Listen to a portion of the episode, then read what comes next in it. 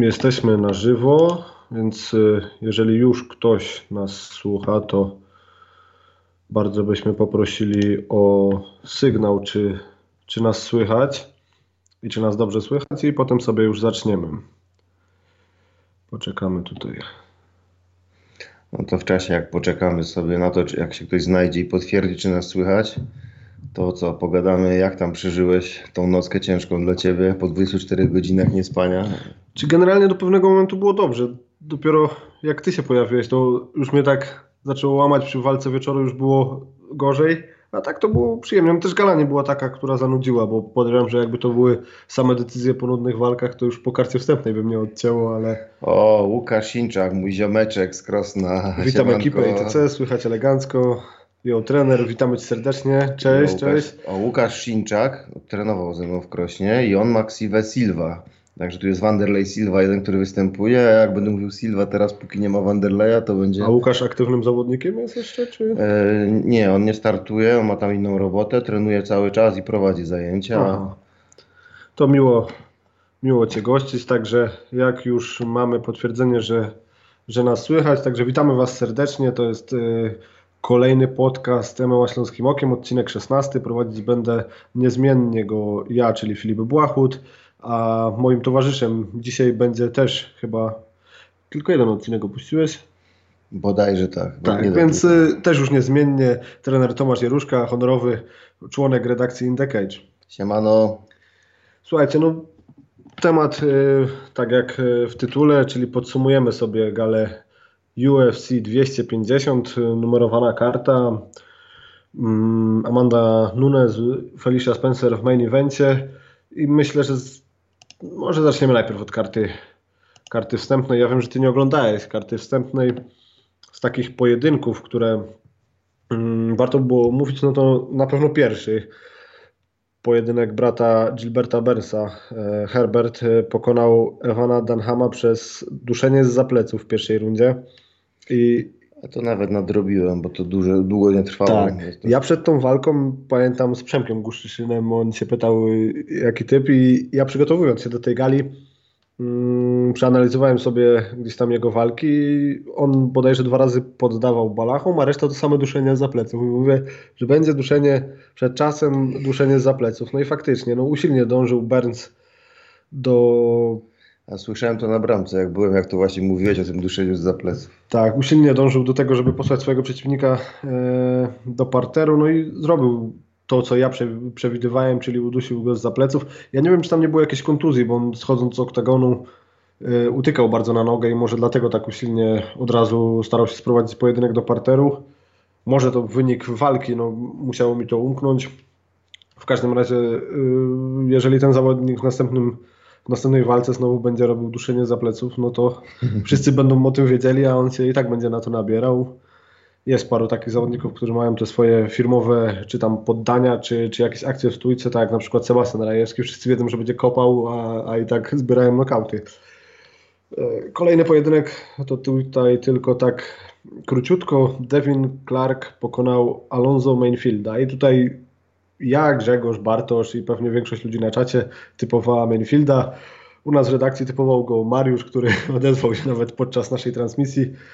Yy, I to Mariusz wytypował dobrze. No Devin Clark yy, wygrał ten pojedynek, aczkolwiek wydaje mi się, że bardziej Mainfield go przegrał niż Clark go wygrał. Chociaż no, nie ujmuje mu nie ujmuje mu zwycięstwa. Wygrana jest wygrana. To już trzeci live na naszym To już, kanale, to już trzeci live na naszym kanale. Tak, jeżeli jeszcze nie widzieliście, to u nas na, na kanale hulają wywiady z media treningu y, Fight Exclusive Night. y, Jest też konferencja, są, y, jest cały media trening nagrany, są wywiady ze wszystkimi, z Pawłem Jóźwiakiem i ze wszystkimi obecnymi. Jest Michał Kita, Marcin Sianos, także sprawdzajcie koniecznie. No, a my przechodzimy sobie dalej. I tutaj pojedynek, o którym o tym, jak się zakończył, już rozmawialiśmy trochę e, podczas e, sobotnio-niedzielnego live'a, czyli Alex Perez pokonał Jusiera Formigę przez niskie kopnięcia na nogę w pierwszej rundzie. I właśnie o tych niskich kopnięciach e, rozmawialiśmy mm, podczas tego sobotniego live'a, ale dla tych, którzy nie byli, one naprawdę robią taką robotę, że, że potrafią wyłączyć po pierwszej rundzie, po kilku kopnięciach łydkę przeciwnika, że nie jest w stanie kontynuować pojedynku? No, zdarza się, że i po pierwszym potrafią wyłączyć. E, standardowo low kicki, e, taka technika z jakichś tam tych tradycyjnych kopanych sportów typu e, tajski boks czy karate są kierowane na udo, żeby pobijać udo i też można wyłączyć udo kopnięciami. A w ostatnich czasach zrobiło się modne kopanie pod kolano, czyli na wysokość łydki. One mogą uszkodzić kolano bardzo łatwo, bo kiedy mamy oparty, jeszcze źle staniemy, mamy przeniesiony ciężar ciała na tą nogę, w który zbieramy kopnięcie, to kolano jest unieruchomione i mocne kopnięcie teraz jak wchodzi w tą łydkę, to zgina nam nogę w płaszczyźnie strzałkowej, no i to bardzo łatwo prowadzi do zerwania więzadeł. Ryzykowna technika w takim sensie, że wielu zawodników źle ją kopie w złym momencie, że próbuje do podchodzącego kopać, to na tej gali też widzieliśmy parę razy takie błędy, co się kończy tym, że nie dość, że nie robimy przeciwnikowi krzywdy, to sami zbieramy kontrę ale jeżeli kogoś zmusimy, żeby się cofnął, albo mamy y, statycznie dwóch stoi naprzeciwko siebie i w tym momencie to mocno wejdzie, to faktycznie może łatwo uszkodzić kolano. Do tego też potrafi wejść, jeżeli porządnie goleń wejdzie na włókna mięśniowe, potrafi je nieźle ugnieść i nogę jest takie wrażenie, byłaby sparaliżowana i może nie, że jest taka kontuzja, która będzie wymagała interwencji chirurgicznej, ale ale no, kuśtyka cię przez jakiś czas będzie, a walka to na pewno już dobrze nie pójdzie. No, mm, wspominaliśmy, że to jest e, coraz częściej używane kopnięcie w MMA. No, też ładnie to opisałeś ostatnio, że też trzeba je dobrze przygotować. To, to nie jest tak, że po prostu można sobie kopnąć i to wejdzie, więc. Tak, trzeba uważać, żeby nie trafić w kolano przeciwnika wystawione. No i przede wszystkim to, co mówiłem, nie można kopać do zbliżającego się, idącego na nas przeciwnika. E, okrężne kopnięcia, no w tym momencie, o ile nie nazywamy się Mirko Krokop Filipowicz, no to są wykluczone raczej w tym momencie. Trzeba sobie zrobić dystans, trzeba najlepiej jak przeciwnik albo stoi w miejscu, albo się cofa, to wtedy wchodzi jak złoto. Tutaj w kolejnych pojedynkach e, Maki Pitolo pokonał Charlesa Berda przez tego w parterze. Już widziałem gdzieś tam nagłówki, że Bert postanowił po tej porażce zakończyć karierę. Tam była seria dwóch porażek przed tą walką, dopisał trzecie, e, trzecią porażkę z rzędu, no i postanowił zakończyć karierę.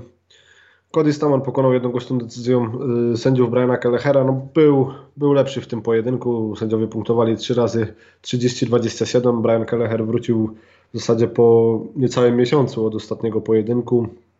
Mm, także to też mogło mieć jakiś wpływ, no ale Staman był lepszy w tym pojedynku.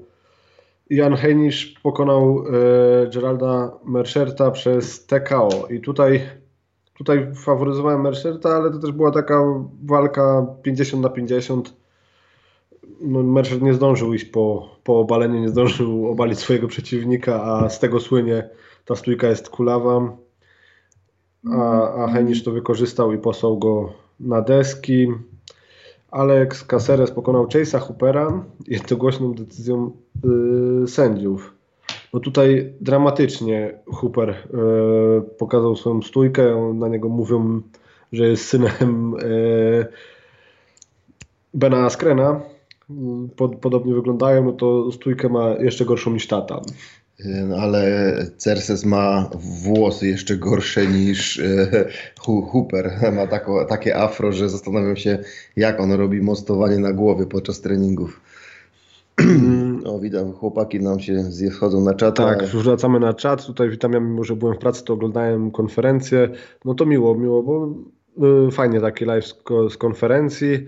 Nawet DJ Dex był na czacie. O, proszę, to chyba przeoczyłem. Mm, John Jones bardzo niebezpiecznie kopie ofiara Tiago, San, ofiara Tiago Santos. No tak, tylko Jones jeszcze ma te, te dropkiki takie na, na kolano, to też jest jego taka... No, bardzo dużo tych frontów i bocznych kopnięć, ale takich wchodzących od przodu, nie z boku, tylko z przodu, które powodują przeprost nogi w kolanie. To jest też niebezpieczne bardzo.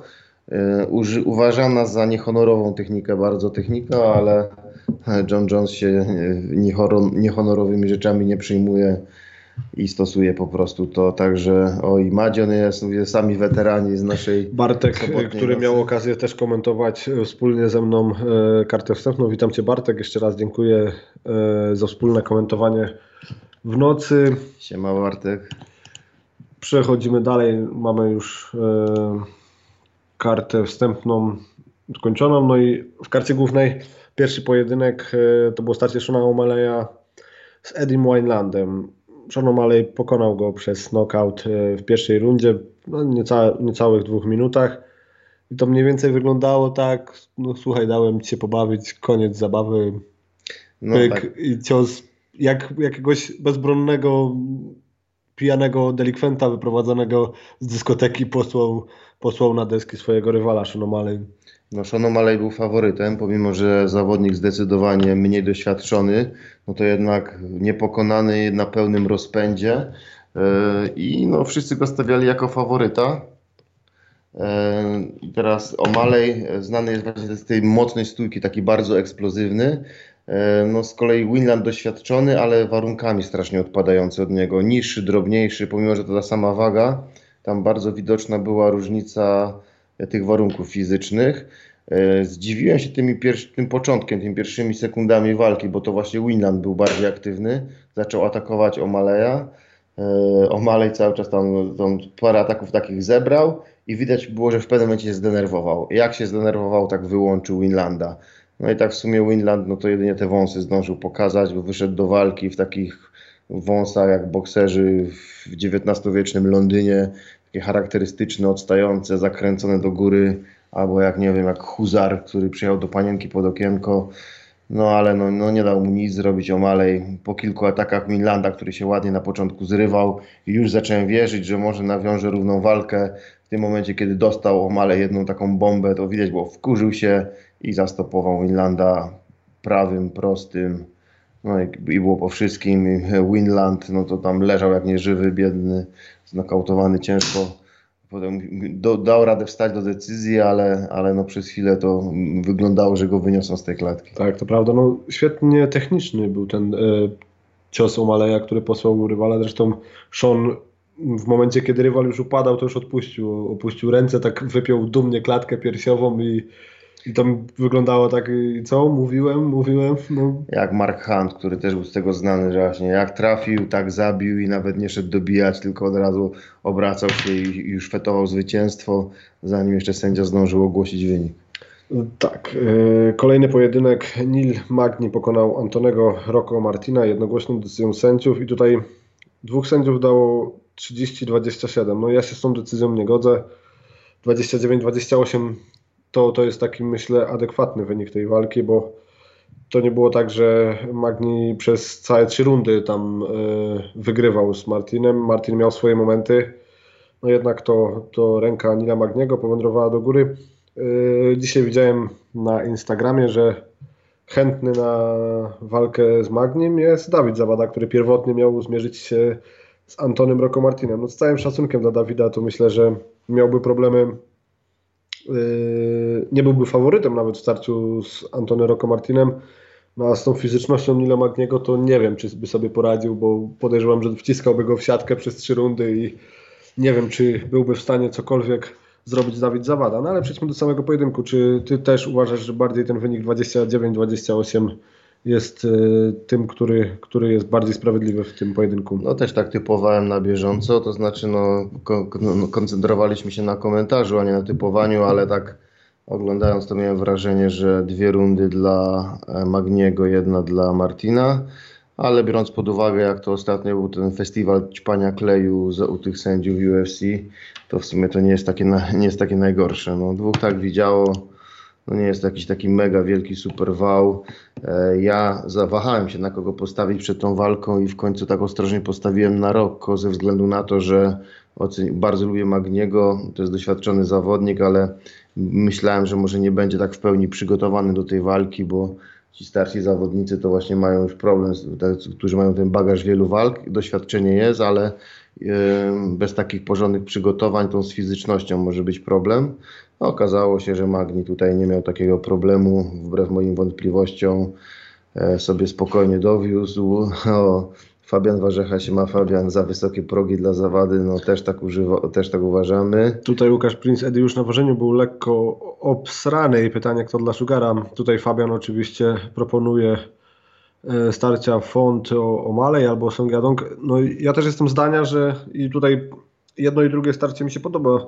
Ja jestem zdania, że no, trzeba już większych wyzwań o Malejowi i on musi się sprawdzić z kimś, e, z kimś, kto jest lepszy. No właśnie teraz pokazał, że taki no, w sumie gatekeeper solidny został wysłany, wkurzył Omaleja, no i został wysłany do spania, więc no już teraz czas na większą ligę. Taran jedyny prawdziwy. Witamy Cię Na Taran też serdecznie nie było. E, Rafał Jóźwicki czołem, czołem Cześć. Rafał, zawada Nil jak najbardziej. Nie, wyda... znaczy pojedynek sam w sobie, no niech będzie, duża szansa dla Dawida Zawady i ja nie mówię, że gdzieś go tam może nie ustrzelić, ale myślę, że miałby ogromne problemy z tą fizycznością Nila Magniego i no ale zobaczymy i prędzej z Antonym Rocco Martinem go chyba zestawią teraz, mimo tej porażki, zobaczymy. E, W kolejnym starciu i tutaj z Grzesiem rozmawialiśmy, no nie pasowała nam e, ta rozpiska, bo Aljaiman Sterling e, i Corey Sandhagen byli niżej niż Cody Garbrandt i Rafael Asunsao, a to oni są, ich walka była eliminatorem e, do pasa. Mm, No i też potrwała bardzo krótko. Sterling szybciutko wpiął się za plecy, no błyskawicznie i poddał swojego przeciwnika mm, w niecałe półtora minuty. Nie udało się z jednej strony, przerzucił na drugą, zapiął duszenie za pleców bardzo ciasno. No fenomenalny występ Sterlinga, no i prawdopodobnie będzie, z tego co Dana White mówi, będzie rywalem, mm, ale dopiero w następnej kolejności, bo najpierw e, Jose Aldo jest w kolejce do tego pasa, także Sterling trochę poczeka, no ale następny pojedynek będzie walką o pas. Fenomenalnie po, popisał się Sterling e, w tej walce. No, biedny Cory, no tutaj nic nie miał, nie, miał do powiedzenia w tej walce. No jedyne co do moralne zwycięstwo, że nie odklepał Zemboleo, bo kiedy już leżał w parterze zapięty jak e, walizeczka w Orient Expressie, e, miał zapięte na jego tułowiu, był z jego plecami Sterling, zapiął bardzo mocny trójkąt na jego tułowiu, którym tam ograniczył jego ruchomość, już mu oddech zabierał. Próbował łapać Mataleo na początku, Cory chował brodę nisko i było zapięte Mataleo na brodzie, czyli stricte to nie było Mataleo, bo Mataleo to jest nazwa technika duszenia z pleców, a to jeszcze duszenie nie było. Nie było ucisku ani na tętnicę, ani na tchawicę, ale za to było miażdżenie szczęki. Strasznie nieprzyjemna technika, się tam to tak mówi w cudzysłowie zemboleo, bo człowiek, który jest poddany działaniu tego czegoś, to czuje jak mu zęby tylko trzeszczą i się ruszają i, i gdyby nie ochraniać na zęby, to czasami człowiek ma wrażenie, albo nawet pomimo tego ochraniacza, że te zęby chcą już wyskoczyć z dziąseł. E, Strasznie nieprzyjemne uczucie. Do tego jeszcze często ten ochraniacz na zęby jest tylko na górną szczękę, więc te zęby z dolnej szczęki wbijają się bardzo mocno w wargę. Można mieć bardzo mocno porozcinaną wargę od środka. No jest to technika, której się nie powinno klepać, no bo to w sumie nie grozi niczym takim poważnym. Jest to bolesne jak diabli, no ale jest wielu fighterów, którzy potrafią to odklepać. No, trochę wstyd odklepać taką Conor coś. McGregor A, no, taką technikę. Właśnie chciałem dojść do Rudego za chwilę, że właśnie napinator McGregor, Filip mi już to wyjął z ust, e, odklepał, kiedy Khabib złapał i zacisnął po prostu na szczęce Rudego, no to Rudy klepał to, w ogóle Rudy ogłosił tak przejście na emeryturę koniec końców. A to myślę, że znowu. skończymy omawiać tą, to zajmiemy się Trzeba, Conorem. na, tak. trzeba będzie nawbijać Rudemu, ale no w każdym razie tutaj pokazał Cory, że ma większe jaja niż McGregor i chociaż widać było ten ból w jego oczach, widać było tam mu te, te zęby trzeszczą w szczęce, ale to wytrzymał, więc tutaj moralnym zwycięzcą jest. No nic mu to oczywiście nie dało, bo kiedy tam nawet udało mu się wyjąć, uwolnić jedną nogę, włożyć do środka, to co prawda jeszcze z tego jest bardzo daleka droga do uwolnienia się z trójkąta, no ale powiedzmy jest taki pierwszy mały kroczek. No ale to w tym momencie, kiedy właśnie on się skoncentrował na pracy tej nogi, to dał, otworzył drogę do, ręk, do uduszenia, weszła mu ręka pod brodę, ciasno zapięte duszenie, no, trzymał do końca też twardo, klepnięcie było dosłownie w ostatnim mo- momencie. Nastąpiło, jak sędzia przerywał, to widać było, że no, biedny zawodnik już nieprzytomny praktycznie jest, chwilę dochodził do siebie, także to było takie dosłownie w ostatnim momencie klepnięcie. No, pokazał, że się próbuje trzymać, ale no, został złapany, obalony za pleców, za, zawiązany. y, zaciśnięty, zaduszony, no, jak biedna kozica górska złapana przez pytona, no, nic do powiedzenia. Tutaj widzę na czacie y, pojawili się panowie z Rules Meeting y, MMA Podcast, także witamy sędziów, bo nie wiem, który z panów tutaj y, pisze i dziękujemy, bo tutaj piszą, piszą, że super podcast o sterydach, dziękujemy. Siemaneczko chłopaki i od razu to Wam muszę pogratulować Waszego podcastu znakomitego, już Wam tam e, pisałem pod tym podcastem, a jeżeli to Bossy tutaj z nami pisze, to Bossy za ten sprint na gali osobne gratulacje, o którym tam pisałem. No to jest właśnie, narzekaliśmy ostatnio na sędziów, nawet tu na jednym podcaście, tam krytykując sędziów z UFC mówiłem, że tam wszyscy razem zebrani nim dorastają bosemu do pięt i mogliby się od niego uczyć. No i niestety tak to sędziowanie w UFC teraz wygląda tak se średnio. To tak w ogóle byłaby, trzeba by kiedyś jakoś się ugadać i porozmawiać sobie o Ja tym. myślę, że musimy zrobić jakieś kolabo z kolegami z Rules Meeting MMA Podcast i myślę, że da się to mam załatwić. dużo do nich pytań mam różnych, na które w sumie tylko oni mogliby odpowiedzieć, takie a propos sędziowania. Oni sami zawsze jakieś fajne smaczki wywlekają w swoich podcastach, ale jest tak, parę takich pytań, które sam chętnie bym im zadał, i, bo jest tam kilka rzeczy z sędziowaniem, których ja nie rozumiem, no i to właśnie Rules Meeting, MMA Podcast, no to oni by wiedzieli, bo jak nie oni, to kto?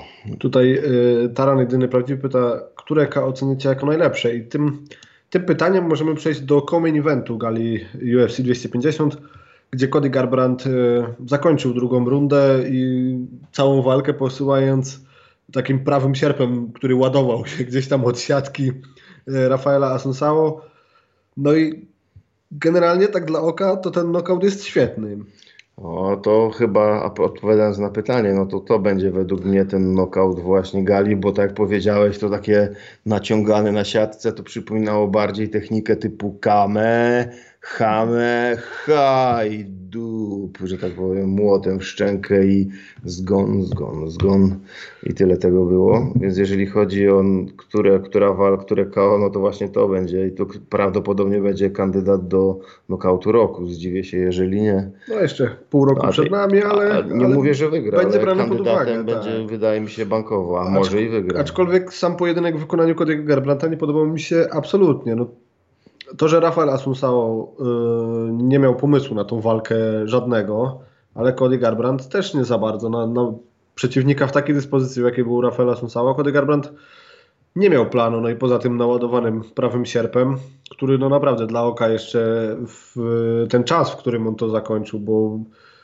to była jedna sekunda do końca walki, no równo z gongiem, gdzie go tam posyłał już na deski, no nie było sensu gdzieś tam kłócić się, no bo odebrał wolę walki i, i chęć Rafaelowi Asunsao, no ale gdzieś tam pojawiają się pytania w trakcie, czy, czy Cody Garbrandt ma jeszcze szansę na pas, czy tam y, walki z czołówką, no to ja dalej podtrzymuję, że nie i jego forma minęła, a te trzy nokauty z rzędu na pewno odcisnęły piętno na, na jego formie. Nie było zmian w, w planie na, na walkę, no może nie był taki y, chaotyczny, napalony potem na ten, nie podpalał się tak, no jedynie to fryzura i broda się zmieniły w, wykonaniu Cody'ego Garbrandta. Mm, No tak, mówisz, że Rafael Asuncao nie miał planu na walkę. Otóż miał plan na walkę i to taki jasno, jasno sprecyzowany. No tak, chciał wciągnąć Tylko, że to był najgłupszy z możliwych planów na walkę. Bardzo konsekwentnie się trzymał tego głupiego planu, a mianowicie tym planem było trafienie Kodiego Garbranta w szczękę. Wiadomo, że to jest, szczęki nie ma tytanowej, ma szczękę szklaną i przegrywał te ostatnie walki przez ciężkie nokauty.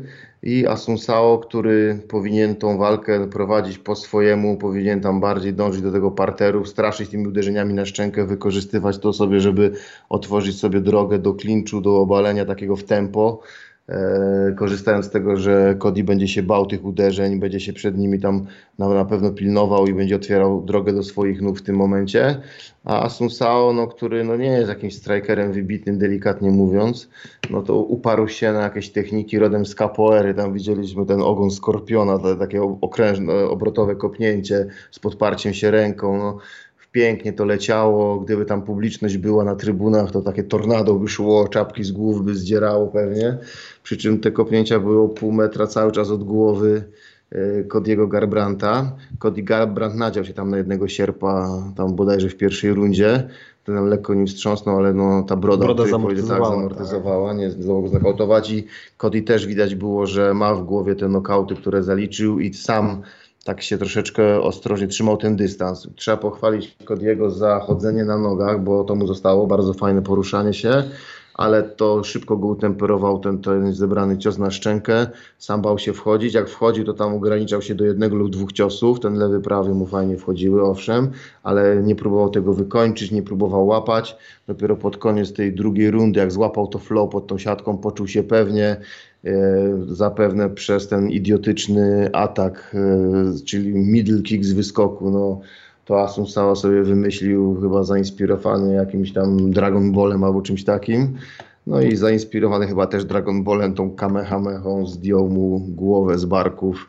Cody Garbrandt, no, powr- powracając pięknym nokautem, ale tak jak powiedziałeś, sama walka moim zdaniem nie zachwyciła i pod dużym znakiem zapytania stawia przyszłość Cody'ego właśnie w tej pierwszej lidze. E, Cody, on tam, jak rozmawialiśmy o tym z Grzesiem e, Nielubiakiem podczas komentowania gali, to właśnie doszliśmy do tego wniosku, że on zawsze miał ten idealny celownik, to znaczy pomimo, że był takim, no nie był takim technicznym bokserem w rozumieniu klasycznego boksu, on zawsze tak walił takie trochę te weselniaki, bardzo dobra praca na nogach, zrywny, dynamiczny, szybki i mało techniczny, ale idealnie te uderzenia mu lądowały. Miał naprawdę świetną statystykę trafień, coś około 60% tych ataków skutecznych, to jest bardzo dużo, e, no naprawdę. Był tak w czołówce tej wagi w ogóle, jeżeli chodzi o te e, celne, trafiane uderzenia. No i to w połączeniu z tych siłą uderzeń po, pozwalało mu dewastować tych rywali. Ale teraz widać, że no, ma w głowie, że no, boi się tych ciosów kontry. No, wszyscy wiedzą o jego szczęce i też bardzo dużo zbił spoza dystansu jego kopnięcia. No, też były o 20-30 cm przed rywalem.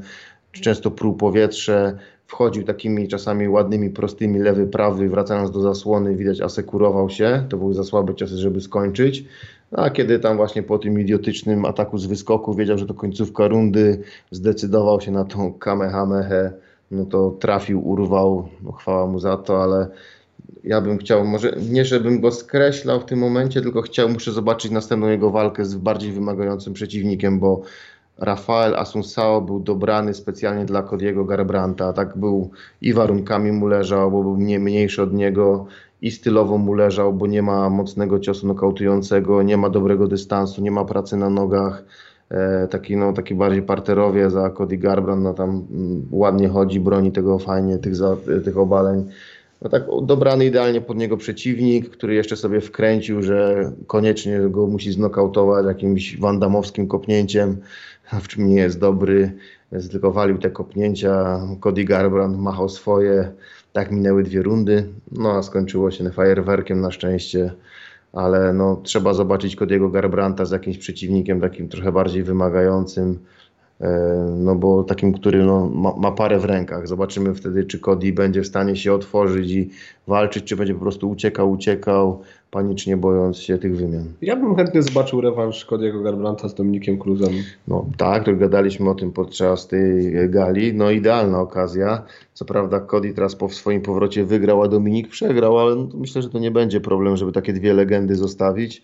No i to faktycznie no, Dominik, który no, nie pokazał się najlepiej, plus ten Cody, który no, zaczął kiepsko, ale pięknie urwał głowę, no bardzo ciekawe by to było, też bym to zobaczył i mi się wydaje, że tam ktoś może wpaść na ten pomysł i, i może coś z tego być. Yy, cofnę się tutaj yy, na chwilę na czat. Rafał Jóźwicki pisze, że Konor już wrócił z emerytury, to chyba nam coś mignęło, ale to do tematu Konora sobie... Już wrócił, to szybko mu poszło. Do tematu Konora... jeszcze był na emeryturze. Tak, wrócimy sobie. E, Łukasz Prince pisze, osobiście czekam na powrót byłego mistrza Marlona Moraesza. Kto pamięta koło Sterlingu? Jeśli chodzi o technikę nacisk na szczęka, to Clay Guida poddał Rafaela do San Josa. Prawda, prawda. prawda. Tak. Clay Guida to właśnie to był taki naprawdę te dobre zapasy i te właśnie takie gwałcące techniki kończące, mało techniczne, ale takie maks siłowe.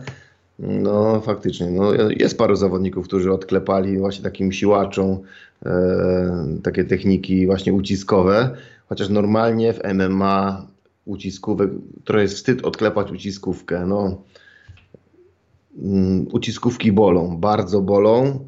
Zdarza się czasami, że ktoś mimowolnie krzyknie z bólu i sędzia to przerywa, ale uciskówek się klepać nie powinno, bo to jest technika, która jest bolesna, ale nie grozi kontuzją. Jeżeli ja się biję z Filipem, Filip mi założy balachę, to ja trzymam, trzymam, ale w pewnym momencie no albo mi rękę złamie i już nie będę w stanie kontynuować walki, to jest sens, żebym się poddał, no bo po co mam mi tą rękę łamać, skoro i tak walkę przegram i tak, lepiej skończyć z całą ręką. Natomiast no, jak będzie mi tam założy mi jakieś zemboleo, no to nawet jak mi te dziąsła potem będą krwawić, jak, jak porozcinam sobie wargi od środka, no to nie, tego się nie klepie, to się robi właśnie tak jak, tak jak widzieliśmy w tej walce tutaj, nie? tego się nie powinno klepać. Yy, Patrick Green, siema. Aha, Fabian Warzecha. UFC podobno finalizuje starcie w kategorii półciężkiej Prochaszka versus Volkan. No ja bym zobaczył bardzo i to już dłuższego czasu finalizują to starcie. Wiem, że to pandemia chyba pokrzyżowała plany. No i tutaj rules meeting, MMA podcast, yy, nie ma problemu, możemy podziałać. No to ja o, może to będzie sztos. to ja może rzucam taką propozycję, że, że podsumujemy sobie wspólnie takie kolabo y, Galefen 28. No. Wy spojrzycie ze strony, od strony sędziowskiej, my od strony technicznej e, na walki i będzie myślę, Pogadamy można- sobie jeszcze parę pytań. tak, no zrobimy to w formie e, live'u i będzie super. Jeżeli, jeżeli Wam pasujcie, pasuje, to dajcie znać. Aga, Aga, witam, może jakiś podcast o historii y, Trosztoku. Cześć Aga. Historia trasztoku to by trzeba napisać nawet nie tyle książkę, co taką całą serię encyklopedii, jak były te encyklopedie PWN, gdzie tam A było w jednym tomie i tak dalej. No tak naprawdę trasztok jest tak stary jak same sporty walki. Jeż- Domyślam się, Aga, że chodzi Ci o historię trasztoków MMA. No to trasztok w MMA zaczął się mniej więcej tak jak same MMA w tym momencie, a nawet troszeczkę wcześniej, bo powiedzmy za gala nowożytnego MMA e, no to uznajemy, no, historia oficjalnie zaczyna się razem z pierwszym UFC mniej więcej. Tam były jakieś wcześniej przypadki, się tłukli równo, dominowała walka w parterze, ale też okładali się pięściami, no i tam się już zaczęło wyzywanie. Pamiętamy te słynne konflikty pomiędzy szkołami różnych y, b- brazylijskiego jiu-jitsu, szkoły się między sobą ostro wyzywały, tam był mocny trash talk, tak samo był wielki hejt na luta livre, czyli taką odmianę walki na chwyty jak brazylijskie jiu-jitsu, tylko bez kimon. Tam już się między sobą chłopaki tam strasznie wyzywali. Te konflikty potem przeniosły się szybko do MMA, bo MMA w pierwszym okresie było bardzo mocno zdominowane przez zawodników wywodzących się z brazylijskiego jiu-jitsu, którzy strasznie sapali do tych wszystkich swoich właśnie w cudzysłowie wrogów. Tak jak pierwszym e, zwycięzcą tych pierwszych UFC był Hoyce Gracie. On był akurat taki bardzo spokojny, stonowany chłopak. Wybrali sobie do wystawienia takiego mm, takiego no, grzecznego, można powiedzieć, w cudzysłowie chłopaka, ale miał całą rodzinę braci, przyrodnich braci, kuzynów, cała, cała tam banda była i oni już tam nie żałowali nikomu i tam były straszne dramy, były robione i się już trash talk się wtedy zaczynał. No, przy pierwszym UFC, jak na przykład e, Art Jimerson, e, jak wychodził ten bokser do walki, no to tam gadał, e, no to jeszcze powiedzmy trasztokiem nie było nazwane, on taki w samej walce był mało pewny siebie, ale przed walką zapowiadał, jak on to tam będzie nokautował i wyszedł w rękawicy na prawej ręce. Stwierdził, że ma tak silny cios, że nie chce sobie ręki uszkodzić e, i będzie nokautował przez rękawicę. Finalnie walcząc z Hoysem Gracie nawet jednego ciosu nie zdążył zadać. E, Gerard Gordo, który tam aż doszedł aż do finału, gdzie dopiero przegrał z Hoysem, to on z kolei e, prywatnie bardzo sympatyczny facet, ten Gerard Gordo, on przyjeżdża często teraz do Polski, go poznałem, jest ok bardzo, ale wtedy pozował na takiego skinheada, wychodził wyglony na łyso, nawet przed finałem zrobił Zig Heil, taki nazistowski gest pozdrowienia, z którego się potem musiał bardzo gęsto tłumaczyć. E, Po znokautowaniu e, w półfinale Sumoki, Teli Tuliego właśnie tam, kiedy soccer kickiem takim mocnym, kiedy się Tuli podnosił z ziemi, zebrał takiego kopa na łeb. E, no i tam właśnie też mu nawbijał coś wtedy Gerard Gordo. E, no także to już się wtedy zaczynało. Potem były te bardzo słynne konflikty. Ostatnio opowiadałem historię Szemroków. To był wielki trash talking pomiędzy e, Kenem i Frankiem Szemrokiem oraz ich szkołą, a Gracie'mi. Tam sobie nawzajem cisnęli, wbijali. No naprawdę, jakbym tak mógłbym opowiedzieć takie poszczególne sytuacje, to by chyba trzeba cały podcast o tym zrobić. Ale trzeba pamiętać już o Jestem. trash talk się już zaczął w starożytności, kiedy było jeszcze E, pankry, e, kiedy tam właśnie się bili e, chłopaki i w boksie, i w zapasach, i w pankrejsie, no to właśnie wtedy na, podczas tych walk pankratiońskich już też się nieźle tam wyzywali, faulowali, już to też w kronikach się zostało, jakie tam były wyzwiska pomiędzy nimi, także no, po prostu to jest tak stara historia, jak sama ludzkość i same walki. No. Rafał Jóźwicki pyta, a gdzie żółte tło? No, żółte tło, a słuchaj, nasz grafik Marek stwierdził, że do live'ów będzie grafika trochę inna i zrobił ją czerwoną, żeby rzucała się w oczy, a żółty jest napis live. Ja ufam, jeżeli chodzi o wszystkie graficzne rzeczy, ufam Markowi naprawdę, bo jest fachura. Tak, e, to było mniej więcej tak, że ja mu napisałem, że będzie taki podcast i że roboczo nazwałem go Jamem Maślowskim Okiem, a za godzinę miałem grafikę gotową już, która pasowała idealnie i stwierdziłem, że, że to będzie hit. Także jeżeli Marek tak uważa, to ja dostałem grafikę i uznałem, że jest super, także ta grafika z czerwonym tłem będzie tylko podczas e, transmisji live. E, Galbrand versus Sandhagen, pisze Fabian. No to jest e, ta walka, która pokaże, gdzie, gdzie jest Garbrand, no bo tutaj jest ciężkie wyzwanie przed Kodim. No, mimo tego, że Sandhagen przegrał dosyć szybko teraz ze Sterlingiem, to dalej jest świetnym zawodnikiem i, i wielu ludzi przecież typowało, że to on wygra ten pojedynek właśnie na gali UFC 250. Ja tutaj się tylko cofnę, bo pisze, pisaliście, że głos siadam. Mam nadzieję, że już jest dobrze. Już piszcie, że jest ok. Także cieszę się, że, że już jest ok. Nie wiem dlaczego nam siadł. Dzięki za tę retrospekcję z pierwszej gali UFC, gimby nie znają. prawda, Taran, prawda. Aga, Aga, powiedzieć wyczerpująca odpowiedź, to jak nie powiedzieć, to powiedzieć nikt. Dzięki Aga, ale to naprawdę to jakbym się rozgadał, to byśmy napisali książkę albo całą serię. Ale będziemy mieli tu na uwadze i to jest dosyć ciekawy temat na podcast. Tak, zgadza się. Możemy jakieś ciekawsze takie znaleźć Fabian Warzecha, Tom, Tomasz Jeruszka, trener m.in. Bulickiego i Kępy. Po godzinach Encyklopedia MMA, doradca fryzjerski, podmostowanie oraz specjalista od spraw wykrywania ginekomastii. Bohater nie zawsze nosi pelerynę. No, lepiej się tego nie dało opisać. Dzięki Fabian, ale a propos fryzjerstwa, dzisiaj mam pierwszy raz normalną fryzurę, a wcześniej przez to, że fryzjer był nieczynny, postanowiłem, że obetnę się sam.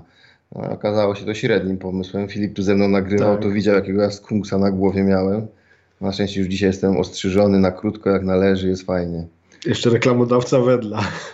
to też prawda, aczkolwiek to już druga transmisja, kiedy nie jemy czekolady, musimy to zmienić.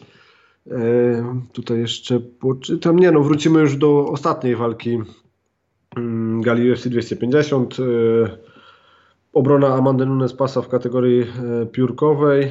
No i na pełnym dystansie Amanda przejechała się po, po Felicia Spencer wygrała jednogłośną decyzją sędziów. Tutaj dwa razy 50-44, raz 50-45.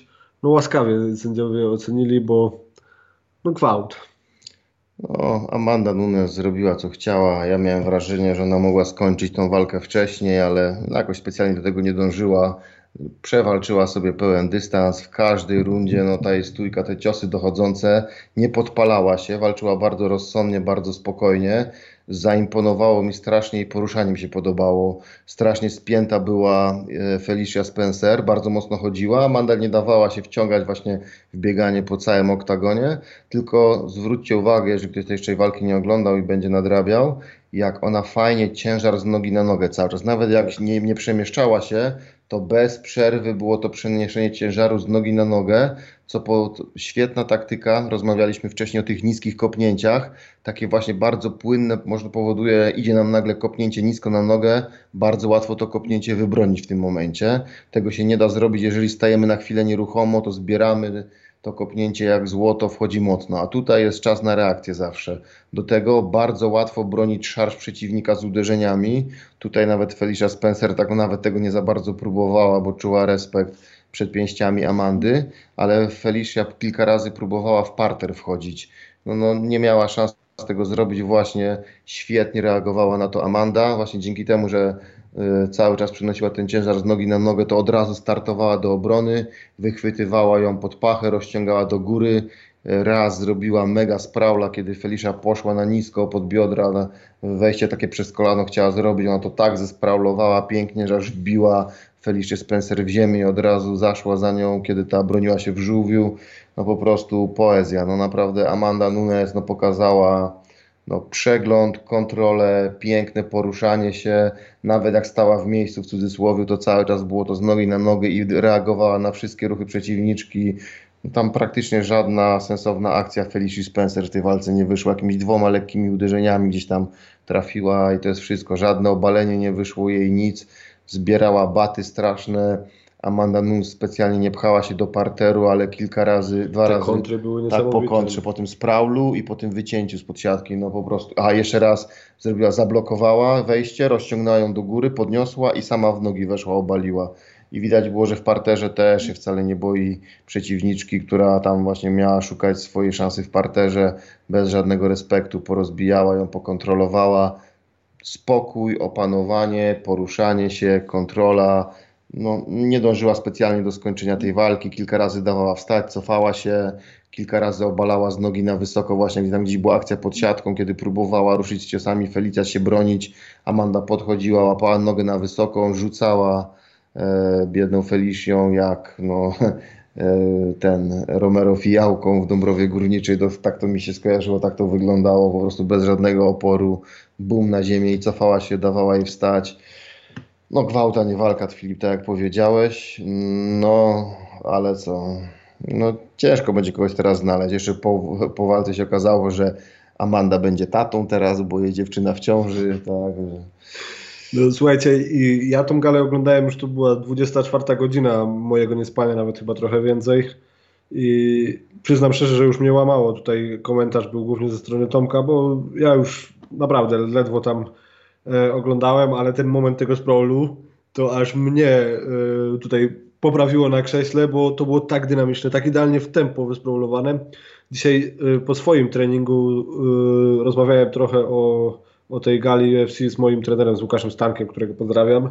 I on mówi, że Amanda to mogłaby spokojnie z jakimś hopem walczyć. I ja jestem święcie przekonany, bo Henry Cechudo miał taki moment, że krzyczał do, Walentyny Szewczenko, no mógłby spotkać się z Amandą przecież w Kogucie i w 61. Kategoria pasuje i myślę, że Amanda by go tam porobiła niesamowicie. Tutaj Rafał Jóźwicki pisze, że Amanda robi racica, racicia na miękko. No tak i myślę, że Henry'ego Cechudo tak samo. No nie, szczerze mówiąc, tak, ja myślę, że nie. To tak się żartujemy sobie, jest, nie, że, że jest facetem, ale nie, jednak kobieta to jest kobieta. No, z, nawet najtwardszy zawodnik, jak się o cyborgowej mówiło swego czasu, że to ona to by chłopa zabiła, no jednak nie, jednak to tak nie działa. No słuchaj, no ale też nie, nie wiadomo jak tam do końca jest Amandą, skoro jej dziewczyna jest w ciąży, to nie, nie wiadomo. No, znaczy podobno, one są zdeklarowanymi le- lesbijkami, ponoć jakieś tam coś tam, to są mroczne historie, mnie tam te LGBT historie mało interesują, ale no chcąc nie chcąc o kalafiory mi się obiło, że, że właśnie, że to Amanda miała być zapładniana jakimś tym in vitro, ale przez tą karierę sportową to tamta jest, no. No dobra, to już bardzo sobie Pomijamy cenię Amandę temat. jako zawodniczkę i przy tym zostańmy. Jest z nami e, Patryk Likus. Witamy Cię Patryk. Siema, proca. O, widzę ile tu się zbiera ziomeczków. O, Silva dalej jest. Siema, proca. Jest i Łukasz Prince cały czas od początku z nami. Madzion 2, kontrola pełną gębą, nic dodać, nic ująć. No zgadza się, no. Zgadza się. Fabian, a pomyśleć, że przed podcastem trenera Tomka mało kto znał transfer z gatunku rewelacyjnych, nic tylko pytać, słuchać i notować. To nieskromnie Fabian. powiem, że tym łowcą talentów jestem ja. Zgadza się, Filip mnie To, znalazł. to, to był mój pomysł i, i cieszę się, że tak mi wyszło. Zresztą ja wiedziałem, że to będzie sukces, nieskromnie oczywiście mówiąc. Także no cieszę się, że mamy już 16 odcinków i idziemy w to dalej. Mamy już e, też wiernych słuchaczy i fajne jest to, że Wam się to podoba. Jak Wam się to podoba, to będziemy dalej nagrywać, bo tematów na pewno będzie sporo. Jeszcze tutaj gdzieś w powietrzu wisi ta kolaboracja z, chłopacha, z chłopakami z Rules Meeting e, A, to z nimi podcast. trzeba nagrać koniecznie. Tak, jeżeli uda się nagrać podsumowanie fenu y, tych dwóch podcastów, taki pół na pół, oni od strony sędziowskiej, ale pewnie bę- będzie co omawiać. Ale oni technicznie też robią. Też technicznie, tak, podcastów też omawiają techniczne Tak, no aspekty. przecież y, Bossy jest również trenerem, także Tak. No myślę, że będzie Jerry ma papiery, by założyć własny kanał na YouTubie. A własnego nie będę zakładał, bo mi tu dobrze w The Cage. Natomiast mam nadzieję, że ten, że uda się rozwinąć to wszystko, własne studio tu sobie zrobić. Tak, będziemy się rozwijać. na Kostuchni.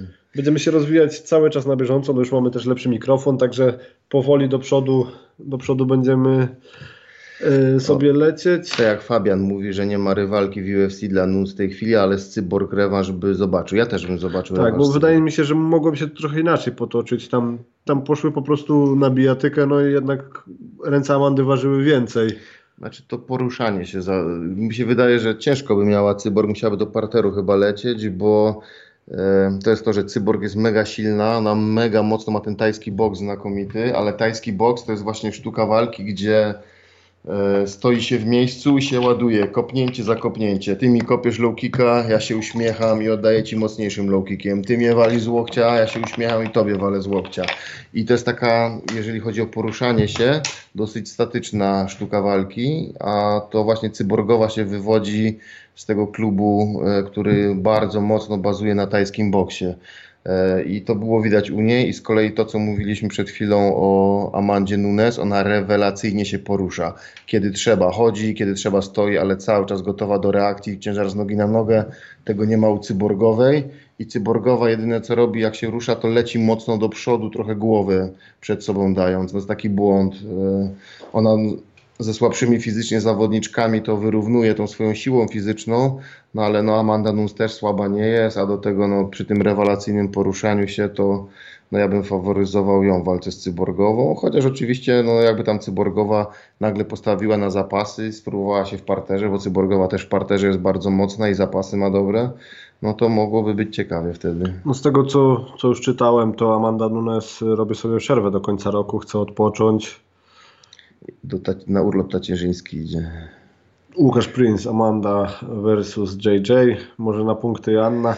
No nie, ta nie, waga, nie ta waga. To- Szkoda by było Aśki, nie? To One naprawdę- nawet chyba razem nie robią, przecież z jednego klubu są z American Top Team i No, tak, tak. nie robią razem, także Nie, tam cofając się, Łukasz Prince Fijałka versus Romero też widziałem i pamiętam jak Joel podnosił sztangę. No zgadza się, no to ośmieszał niestety naszego Fijałkę. Fijałka miał po tej walce ksywę latająca sztanga, bo tam dosłownie latał, wyczyniał, no kręcił nim w powietrzu jak na kreskówkach Romero. Masakra była. Filmiki MMA, cześć, siemano.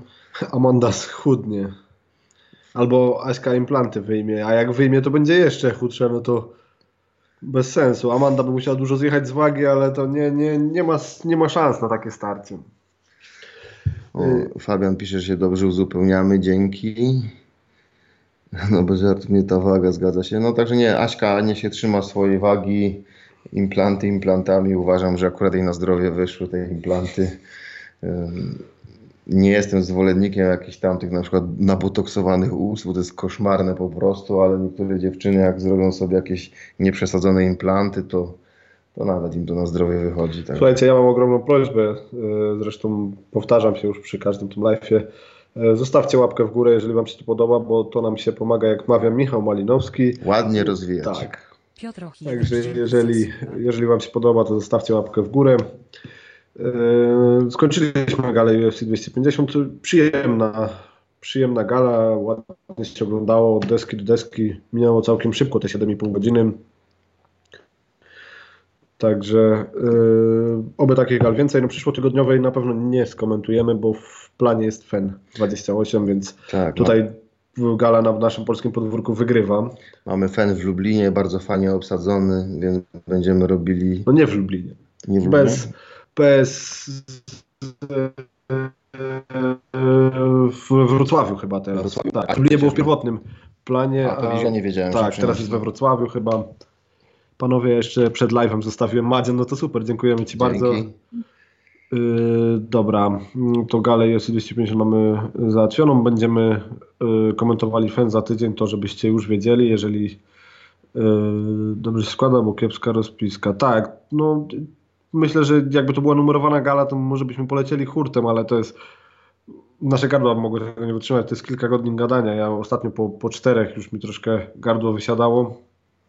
Jak się gada tak cały czas, no to tak, z tego UFC, Fabian, e, zrozumiałem. No, zdecydowaliśmy, że fan i, i tego się będziemy trzymać. No i co, do tego tematu Konora. Tu Rafał pisał, że yy, Konor przeszedł na emeryturę, znaczy wrócił z emerytury, a my kupmy się na tym momencie, kiedy przechodzi, bo ja kładąc się po gali w, sob- w niedzielę rano, yy, położyłem, przed położeniem spać, odpaliłem jeszcze Twittera i pierwsze co rzuciło mi się w oczy, że Conor McGregor kończy karierę. I tak jeszcze przed snem wrzuciłem to na czat yy, nasz redakcyjny i mówię, no nie, to jest niesamowite, to jest chyba już trzeci raz, kiedy Conor kończy karierę. Ten człowiek ma więcej skończeń kariery niż obron pasa, których ma zero.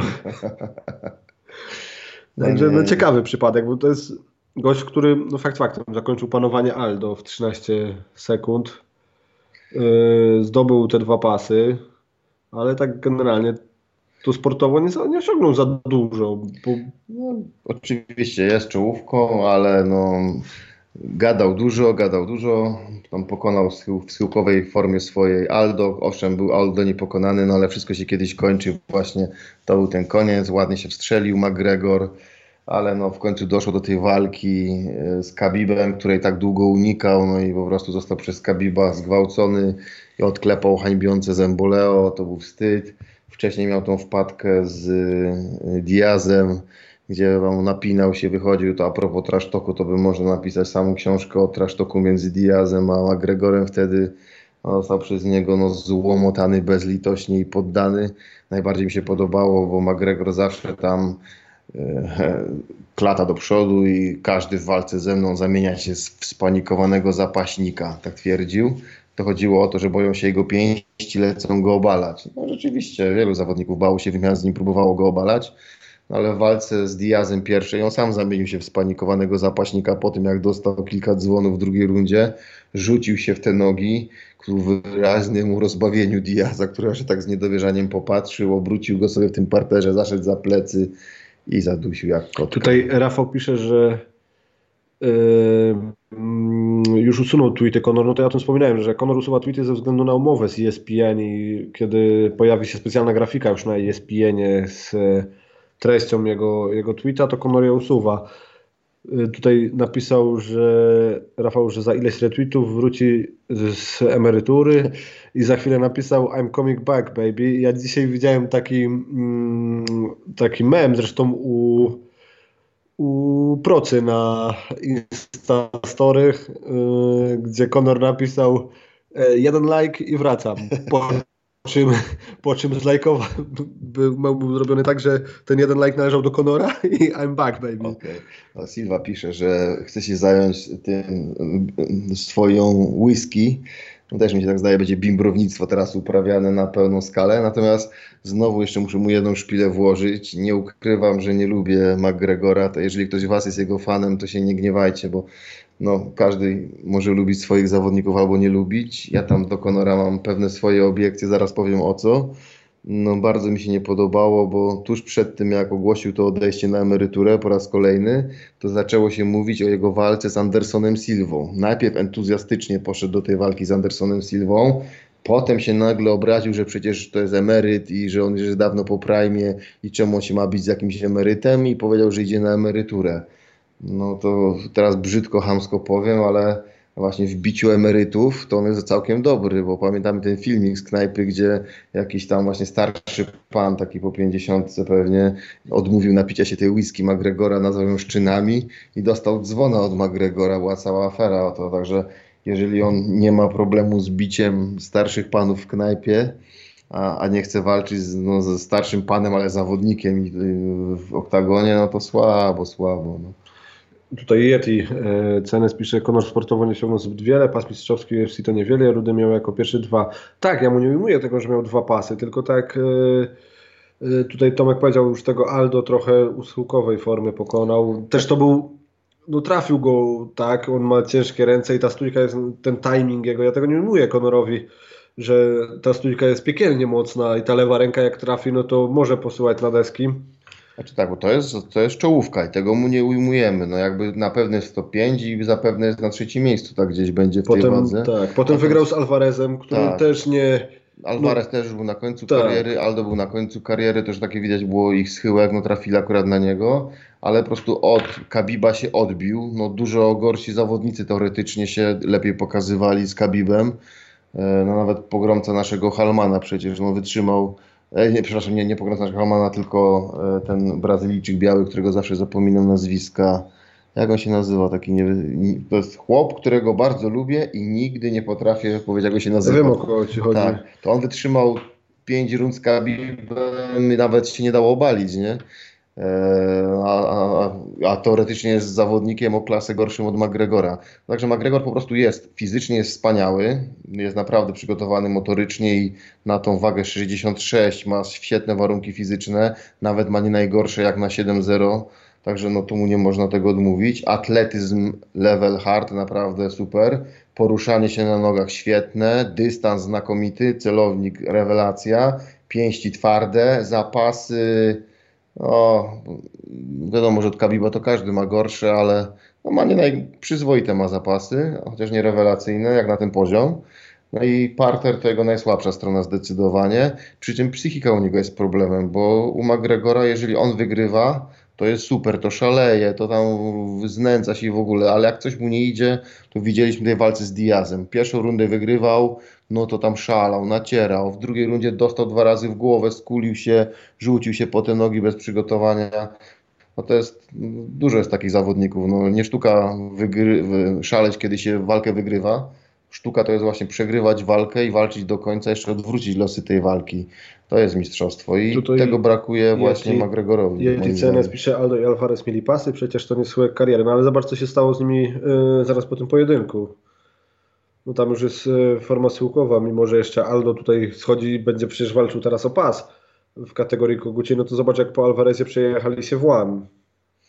No, także to Aldo i Alvarez mieli pasy. Także no, to tak czy siak, nic im nie ujmując, no bo to chłopaki, wiesz, no, oni byli przez kupę lat, świetnie walczyli, byli znakomicie dysponowani, no ale przyznasz, że tak jak popatrzysz na ich dyspozycję, to właśnie to już była ta, ten moment, kiedy już ten szczyt przekroczyli zaczęła się już droga w dół. Może i, po, i powolna, może i Aldo będzie jeszcze teraz próbował coś tam jeszcze wykrzesać z siebie, ale to już nie będzie ten sam Aldo, który był absolutnym dominatorem najpierw w WEC-u, później w UFC i było ciężko znaleźć mu jakiegokolwiek przeciwnika. No, McGregor miał ochotę być takim właśnie, powtórzyć taki wyczyn, no ale mu do tego brakowało dużo, bo on dużo nadrabiał trash talkiem, ale to nie było tak, że nie było komu z nim walczyć. On sam unikał walki z Kabibem ile się dało, a w końcu, gdy nie mógł jej uniknąć, no to został zgnieciony przez Kabiba. Tutaj Yeti pisze, odbił się to fakt, ale fighterem jest zajebistym moim zdaniem. Timing, fight IQ, niesamowite. Tak, to prawda, no, timing, ta stójka, tutaj zresztą Tomek Dystans, poruszanie Tak. się na nogach, zaś, no super, warunki fizyczne, atletyzm, ekstra. Tylko moim zdaniem brakuje mu tych jaj właśnie, nie? On tam cały czas gada o tym wchodzeniu do głowy przeciwnika, tam, tam terroryzuje tych przeciwników psychicznie, no spoko, wychodzi mu to, to ja mu tego nie ujmuję, ale tak zostaje złamany. Jak walczy z przeciwnikiem, odbija się do niego, jak widzieliśmy, jak zgasł w walce z Kabibem, kiedyś tam siedział, odklepał to Zemboleo. No, żaden zawodnik na tym poziomie by tego nie odklepał. Tak samo z Diazem. No, walczył, dostał, dostał, skulił się, zgasł, rzucił się bez przekonania w tym parterze. To jak środka, która pierwszy raz w parterze się znalazła.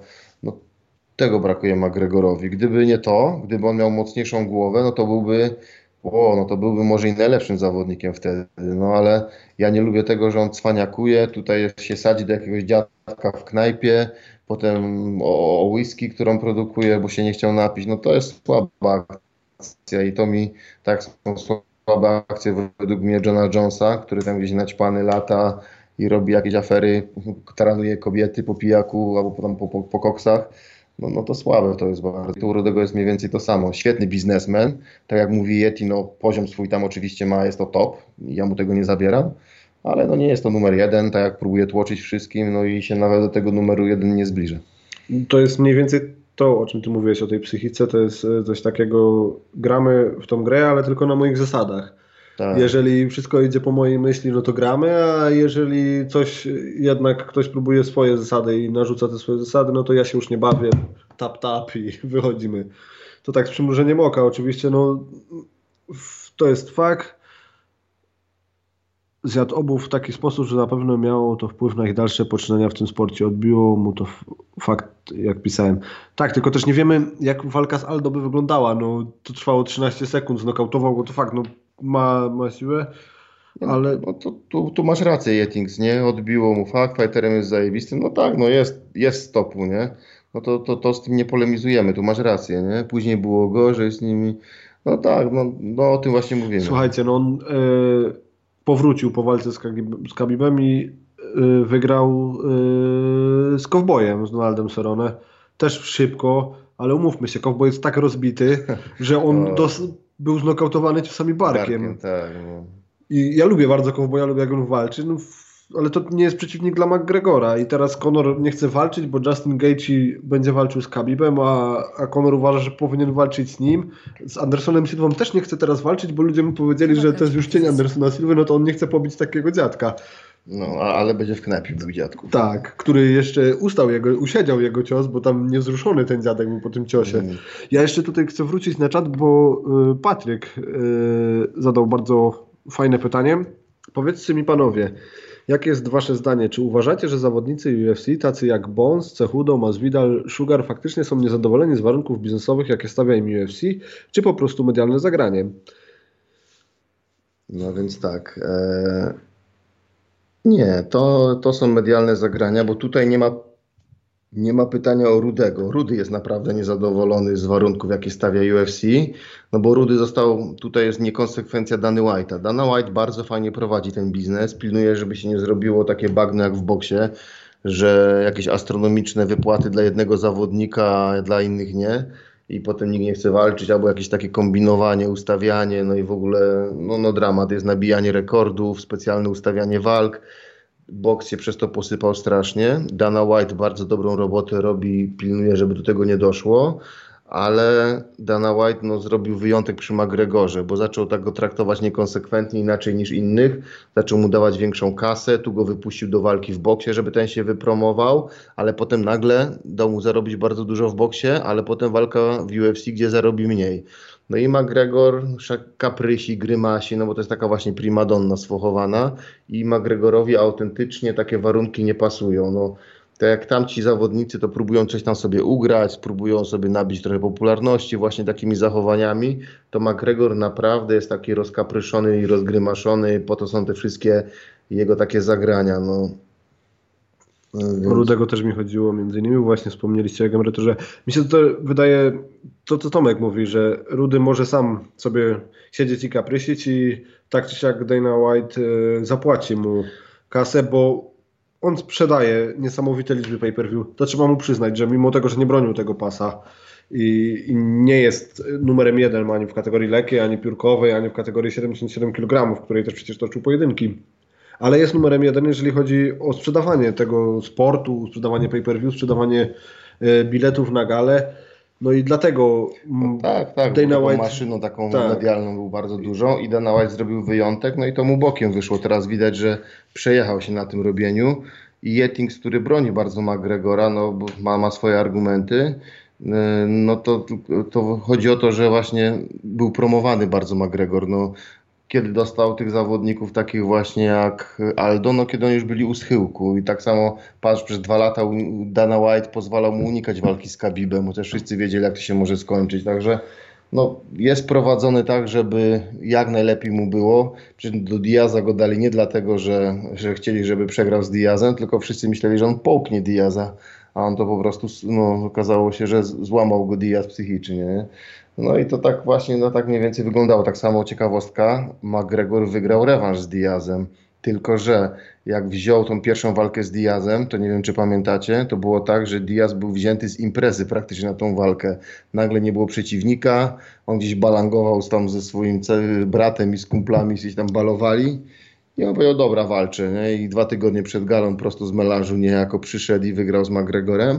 A potem rewanż był kilka razy przyciągany, e, przekładany. A mm, Diaz jest znany z tego, że on się strasznie zajeżdża i przetrenowuje. E, I on im ma krótszy czas do walki, tym lepsza jest dyspozycja. Jeżeli ma, nie wiem, dajmy na to 3 miesiące do walki, to on się zajeżdża i w tej walce jest taki trochę cieniem samego siebie, bo on trenuje na macie, tu się kula, tu boksuje, tu biega maratony, tu w triatlonie startuje, pływa. No naprawdę on robi, robi, robi niesamowite ilości jednostek treningowych, przez to jest bardzo wytrzymały, ale zajechany. I potem w niektórych walkach brakuje mu tej szybkości, tego flow.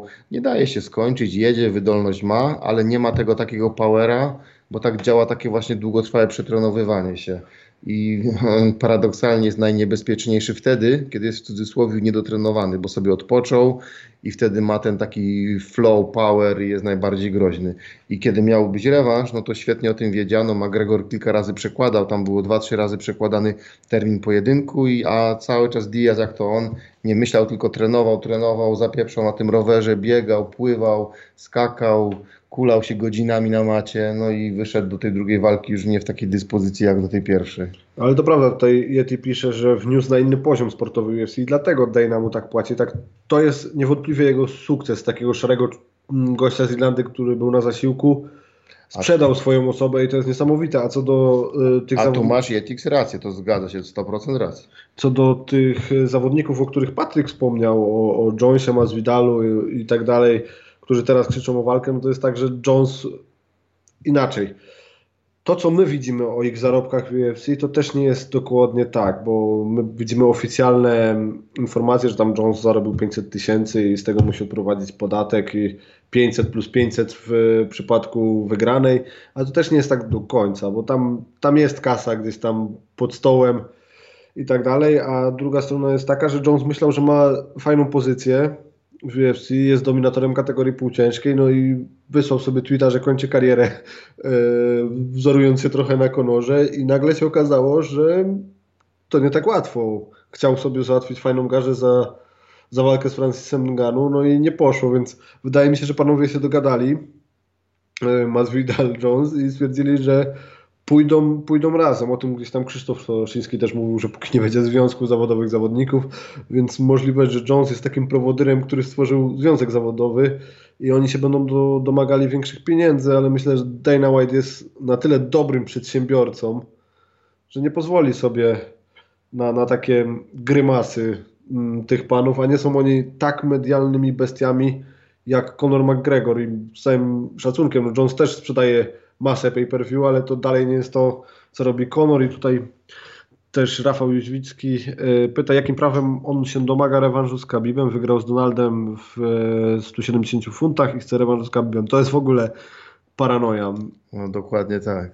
Ja bym zobaczył, skoro Justin Gage i oczywiście zasłużeniem, przecież jest tym czasowym mistrzem, będzie mierzył się z Kabibem, to pewnie gdzieś tam sierpień, lipiec, sierpień, wrzesień, gdzieś w tym okresie to ja bym zobaczył Conora z Dustinem Poirierem. Ja wiem, że on teraz miał zaplanowany pojedynek y, z powodu tej pandemii, ale ten rewanżyk za kategorię piórkową chętnie bym zobaczył. No i w ten sposób Conor powinien brać walki według rankingu i udowadniać, że zasługuje na walkę. No jakby po, powygrywał i wymiótł tych wszystkich, którzy są gdzieś tam wyżej od niego rankingowo, chociaż on wcale nie jest tak nisko, ale Dustin Poirier, Justin Gaethje, chyba że przegrałby z Khabibem, no ale gdyby, gdyby wygrał z Khabibem, no to, to Khabib w pierwszej kolejności, ale jeśli Justin przegra z Khabibem, no to Dustin Poirier, a Tony Ferguson, y, Justin Gaethje i wtedy może się domagać rewanżu z Khabibem. Zgadza się. Jeszcze Jetix dopisał, że Kabib też nie pokonał nie wiadomo kogo jakby co. No przede wszystkim ale Khabib nie pokonał. E, Kabib przede wszystkim pokonał McGregora i sam nie został pokonany przez nikogo, więc to, to kończy temat. Mm, kompletny brak stylu. Witam, pozdrawiam, odpalam od początku. Robicie robotę. Dzięki. Dzięki stary. Zostaw łapkę w górę. A ja bym zobaczył Conora z Edsonem w, yy, w kategorii piórkowej. No ja myślę, że Conor ogólnie powinien walczyć w kategorii piórkowej. No Pewnie tak, z Barbozą jak najbardziej. Yy, Oczosinko Gangster, panie Jeruszka, czy powstrzymałby pan na bramce takiego dzika jak Tyson z Gromdy? Ja może, żeby nie odnosić się konkretnie do jednej osoby, bo to chodzi o tego, nie wiem, czy widziałeś o tego, który Nie, no czekaj, to ja odpowiem, ja się odniosę. Znaczy to Oczusinko, to mów mi na ty, a nie na panie. To po pierwsze. Po drugie, czy powstrzymałbym takiego dzika jak Tyson z Gromdy? Wiesz co, powstrzymałbym, bo to jest kuzyn mojego dobrego kolegi, więc bym powiedział, Krystek, nie szalej, stań se tutaj i nie, nie, nie rób siary. To jest owszem chuligan, ale to nie jest taki chuligan patus, tylko taki chuligan chuligan. Prawdziwi chuligani to nie łażą, nie szukają zaczepki, nie robią syfu takiego, że jakichś małolatów zaczepiają pod blokiem. Oni robią swoją robotę, wszyscy wiecie jaką, zajmują się swoimi sprawami, a na co dzień to są całkiem ułożone i nawet nie najgłupsze chłopaki niektórzy. Także no, także akurat z Krystkiem to inna historia. A ja mam pytanie, no, zmienię trochę pytanie o Czosinka. Jaki jest patent na takich wielkich chłopów, którzy szukają bitki na, na imprezach? Jaki jest, znaczy tak, Krystek wbrew pozorom on nie jest taki wielki, on ma, on jest mojego wzrostu, a w obecnej mojej wadze to on jest cięższy tam ledwie o 5 kilo może, nie? Tylko tak wygląda na takie, no, jest taki na, nabombiony bardzo, wygląda takiego szerszego niż wyższego, ale mam 181 chyba centymetrów wzrostu i waży tam właśnie ze 102-103 kg na co dzień. E, I generalnie jaki jest na bramce patent na takich? No, no szczerze mówiąc, na bramce najczęściej to się takich właśnie albo dociska do ściany, albo łapie się i na, łapać i rzucać. Nie? Z takimi chłopakami, którzy idą, chcą się wymieniać pięściami, to nie idzie się na wymianę, nie robi się gromdy na bramce. Wpada chłop, który chce każdego lać, bo to za chwilę złapie krzesło, złapie kufel, kogoś chlaśnie tym kuflem. Najlepsza metoda to jest łapać do gleby, przytrzymać, przydusić, żeby się uspokoił, bo to najczęściej jest tak, że szaleją ci, którzy coś tam już są wypici, coś tam sobie wciągnęli, coś im się odkleiło i najczęściej nieporozumienia są oni. Moja ulubiona bójka w ostatnim czasie to była stał sobie chłopak, taki właśnie większy, ale też na, na jakichś tam wspomagaczach chyba. Pił sobie tam piwko, przechodziła jakaś jego, nie wiem, dziewczyna, koleżanka, która na niego leciała i go w tyłek klepnęła no, no, tak, tak chciałem, no, taki podryw miał być. On się obrócił i się popatrzył na jakiegoś chłopaka, który akurat stał. Nie zobaczył jej, tylko się tak w drugą stronę obrócił i zobaczył jakiegoś chłopa Bogu Ducha Winnego i myślał, że to on go klepnął w tyłek, uznał, że to jest LGBT i rzucił się na tego chłopa, żeby go zamordować. Nie? Doleciałem w ostatnim momencie, akurat dobrze, że na to wszystko patrzyłem, więc musiałem go najpierw przydusić, żeby się uspokoił, a potem mu tłumaczyłem przez trzy minuty, że to jego dziewczyna go klepnęła. On, on nie ma dziewczyny, mówię, tamta dziewczyna cię klepnęła. On, tak? I trzeba było zawołać tą dziewczynę, ona mu powiedziała, że go klepnęła, to on się dopiero uspokoił, zaczął wszystkich przepraszać, potem przyleciał chłopak tej dziewczyny, czy taki inny kawaler, który na tą dziewczynę leciał i zaczął się wróć do tej dziewczyny, dlaczego ona go w tyłek klepnęła. No cyrk na kółkach był, ale najczęściej na bramkach się właśnie nie robi się bijatyk, bo to potem nie wiadomo kto dostanie i za kogo, ale, ale się robi tak, że żeby przytrzymać, wytłumaczyć, ogarnąć, no w najgorszym momencie przytrzymać, e, przydusić, nie? Kabib powinien mieć jedno czerwone pole w rekordzie. No ale nie ma. Nie, nie wiem teraz o który pojedynek chodzi. A, znaczy, a rozwiń temat, o co chodzi z tym czerwonym polem Kabiba. Bo to ciekawe. Sinczak, honorowy chuligan. Silva, no nie wiem, o, o kim mówisz Silva teraz? O chuligani są honorowi wbrew pozorom wcale, bo tak się robi, przyprawia się mordę chuliganom, że to jakieś patusy i wiadomo, jest cała masa patusów, którzy się podszywają pod chuliganów, ale taki prawdziwy chuligan, chuligan, to się nie zajmuje gangsterką, zajmuje się chuliganką, czyli tam gdzieś się spotyka, bije. Ja może nie jestem zwolennikiem tego, żeby się tam tłuc w lesie, skoro można walczyć na gali, natomiast no, oni taki styl bycia mają i jak znam paru takich naprawdę prawdziwych chuliganów, to oni często tu gdzieś tam zbiją się sportowo, tu tam się mają te swoje leśne sporty takie nielegalne, ale oni są normalni, kulturalni, nikomu nie szkodzą, normalnie chodzą do pracy, na co dzień kulturalne chłopaki, często po studiach, e, mają tam żony, dzieci, no naprawdę tak po, po, wyglądają no, dla, dla takich, co się biją, ale po zachowaniu to nikt by nie powiedział, że to jakieś patusy czy cokolwiek innego. Inna sprawa, że jest cała masa patusów, które latają w jakichś ciuchach typu Pitbull, Octagon, ponapinani i tam z jarami HWDP na twarzy, no, no to to jest gorzej, ale to nie są prawdziwi chuligani. Dobra, wróćmy do, do tematu MMA, bo zeszliśmy trochę, A no racja, racja, dobra, no wracamy. odbiliśmy do, trochę za bardzo. To może do Fenu. Do Fenu, tak. No, gala Fenu już najbliższą sobotę, pierwsza w pay-per-view, najdroższa karta walk, jak mówi Paweł Jóźwiak. Y, Odsyłamy na nasz kanał na YouTubie, bo wszystkie wywiady z bohaterami, którzy byli dzisiaj na konferencji prasowej, sama konferencja oraz media trening y, już hulają. Mm, No jest tam na przykład Sekundkę o przerwie. Rafał Jóźwicki, Gleison Tibau. No właśnie, przypomniałeś. To jest, to jest chłop, którego świetnie znam i o którym ciągle zapominam, jak on się nazywa. No, no nie wiem, czemu to jest proste nazwisko Gleison Tibau. Dzięki Rafał za podrzucenie tego. Yeti dalej ciągnie temat Conora, widzę, że jesteś fanem, nie, mm, więc nie, nie obrażaj się na nas, że tak tutaj piszemy. Kabibowi, Kabib wygrał z Conorem jak ten, wrócił do MMA po dwóch latach baletów, a nie w prime. Taką argumentację można obracać jak kota ogonem. No, ale pamiętaj, że też dwa lata unikał walki z Kabibem. Kabib też długo nie walczył.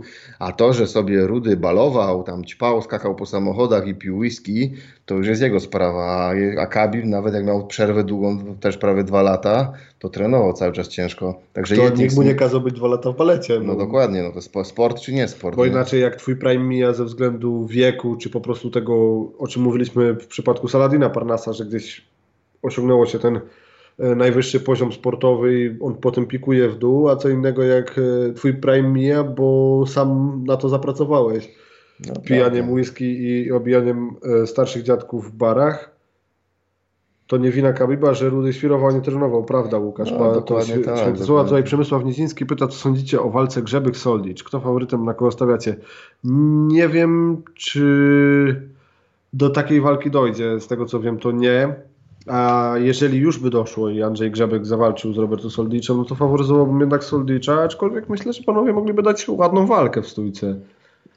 Bardzo równa walka dla mnie. No tak dobro, tak minimalnie na Soldicza, ale no nie będzie miał, bo Soldicz jest no, cyborgiem, jest mega silny, y, ma ten ofensywny styl, idzie do przodu, ale też świetnie grzebyk chodzi, potrafi walczyć z kontry, nawet kopnięciami z kontry, co jest niespotykane, nie daje się zapędzać na siatkę, a Soldicz jest mega groźny właśnie, kiedy zapędzi na siatkę i tam robi egzekucję uderzeniami. E, Soldicz raczej nie obala, z kolei Grzebyk raczej Soldicia też by nie obalał. No ciekawe jest jakby to wyglądało w tej zapaśniczej kwestii. Grzebyk świetnie ucieka do stójki. No ciekawe czy by zaskoczył Grzebyk, próbował obalać Soldicza. Bardzo chciałbym zobaczyć tą walkę. No może, może tutaj faktycznie ciężko będzie, żeby do tego doszło, bo tam na razie czarne chmury nad tym pojedynkiem, ale, ale może zobaczymy. No ja ogólnie byłbym zwolennikiem tego, że Andrzej Grzebek przychodzi jako podwójny mistrz organizacji FEN-u i mierzy się z Andrzejem Tak, mnie znaczy z żaden- Roberto tak. Tym bardziej, że pierwotny y, rywal Soldicza no, był gorszy na papierze. Jego prime już dawno Żaromskisa minął i, i widziałbym bardziej Andrzeja Grzebyka, ale do tego starcia chyba teraz nie dojdzie. Także y, no, taki typ y, na, na tą walkę. Gleison dał z Kabibem mega bliską walkę. No to prawda, Tomek już o tym wspominał, że, że postawił mu jako jedyny warunki, nie dał się obalić. Wielu twierdzi, że był kleju sędziów punktowych. E, może i tak, ale Gleison właśnie nie dał się obalić ani razu i to o, o co mi chodzi, bo Gleison, e, tak jak napisałeś, on był wcześniej przed usadą, był strasznym dzikiem, potem usada trochę na niego wpłynęła, ale usada nie usada, on naprawdę jaja ze stali i twarda psychika prawdziwego fightera. Przegrywał, przegrywał, ale nie dawał się łamać. I to jest to, czego w mojej opinii brakuje McGregorowi. On, jeżeli wygrywa, super. Jeżeli przegrywa, to się właśnie łamie. To zresztą ostatnio widzieliśmy z Tyronem Woodleyem, który ma podobny problem. Jest mega silny zawodnik, ale jeżeli się go przełamie na początku, to później on traci wiarę w zwycięstwo. Tak ostatnio widzieliśmy, odpuszcza, broni się, bo się broni, gdzieś tam wytrzymuje, ale już nie robi nic, żeby stricte wygrać, chociaż zdaje sobie sprawę, że pojedynek mu ucieka. Także niektórzy zawodnicy tak mają, no i, no i właśnie należy do nich McGregor. Tak jak tam wspominał y, Yetting, on jest świetnym marketingowcem, jest oczywiście świetnym atletą też, ale, ale no, no brakuje mu tego i psychika to jest coś, czego się no, no ciężko jest wyrobić sobie. Tak?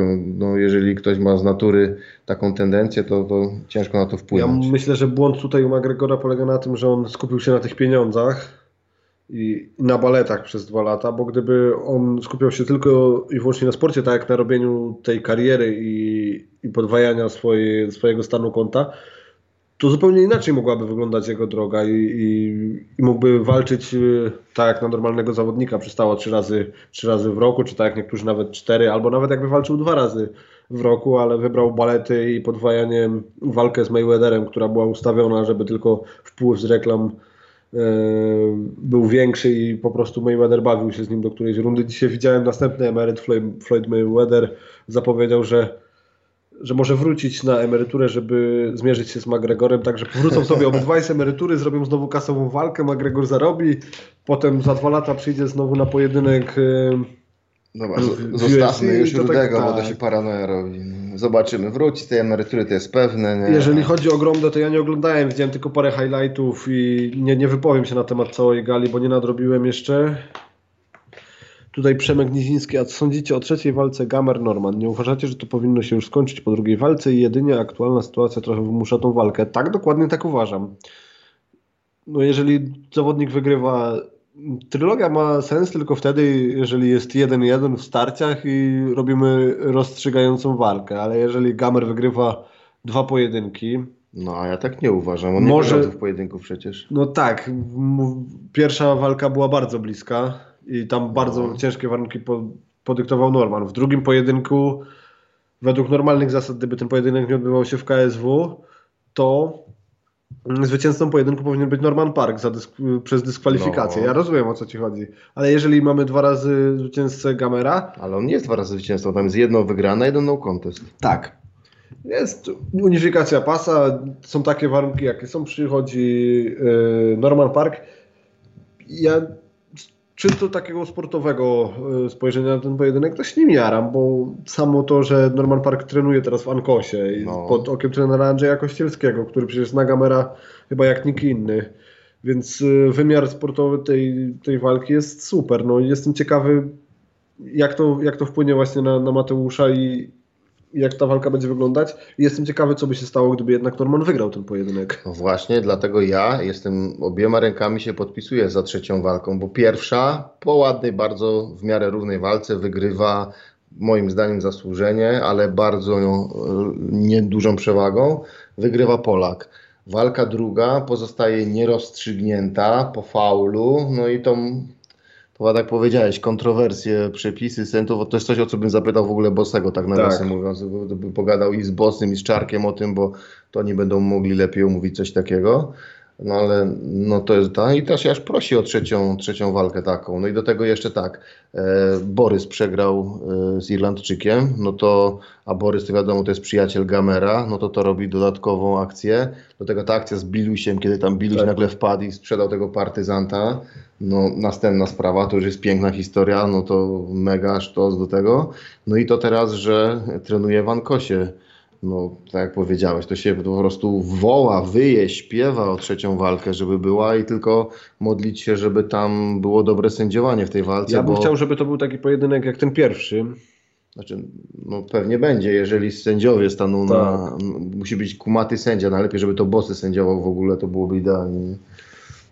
Co do Rafała, jak niby sobie to Filip wyobraża, ja cię rozumiem, co ci chodzi i z tej perspektywy ja to rozumiem, tak, to jest unifikacja pasów, e, normalny mistrz i tymczasowy. Oni powinni się spotkać e, od razu, tylko wiadomo, Gamer chciał sobie uciekać do UFC, finalnie nie udało się i tak musi toczyć pojedynek. Oni się powinni spotkać po tym, jak e, tymczasowym mistrzem został mm, Norman Park.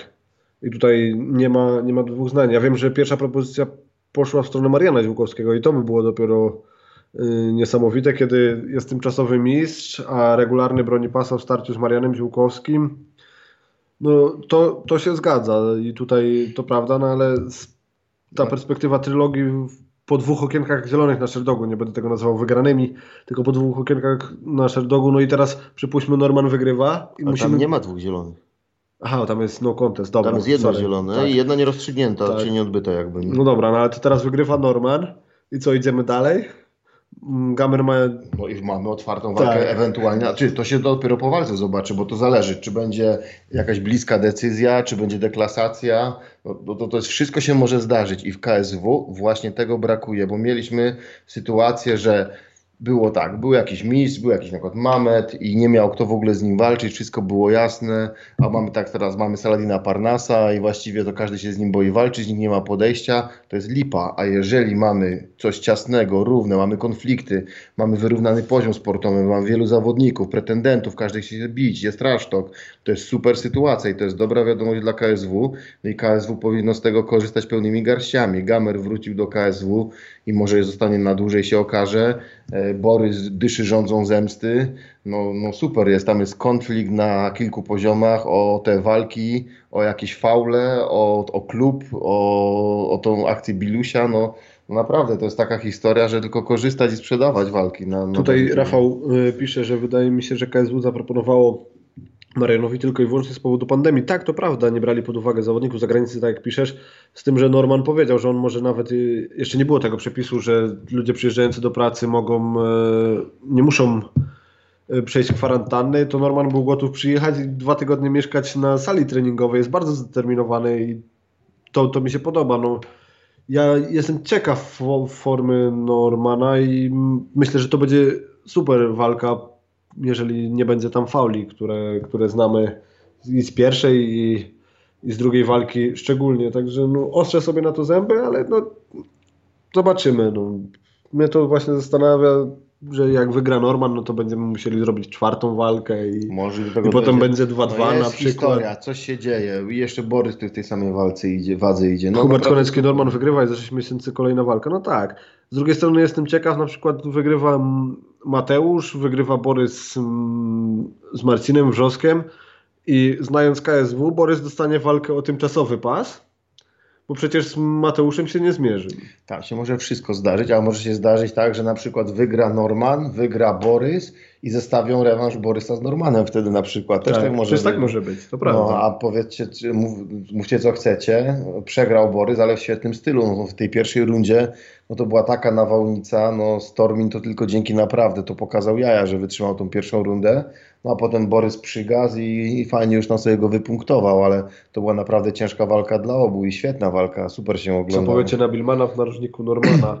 No na to raczej by się nie zanosiło, bo e, Bilman e, dość dobrze zna się z Mateuszem i to był, nie był dobry ruch, jeżeli chodzi o taką koleżeńską relację między nimi, ale z tego co wiem, panowie sobie wszystko wyjaśnili, byli ra, razem nawet na weselu i tam wspólne fotki się e, wspólne fotki robili. Norman z Ankosu to jest inne zwierzę. No Ankos to jest świetny klub, dlatego No, zgadza się. I to jeszcze do tego pamiętajmy, że to jest nie dość, że to jest w tej chwili chyba najlepszy klub w Polsce, to jeszcze trener tego klubu zna od podszewki i Borysa, i Gamera. No więc wie, jakie oni błędy robią, no oni też jakieś tam błędy robią. On o tym wie, no wie, jakie oni mają te akcje zakodowane.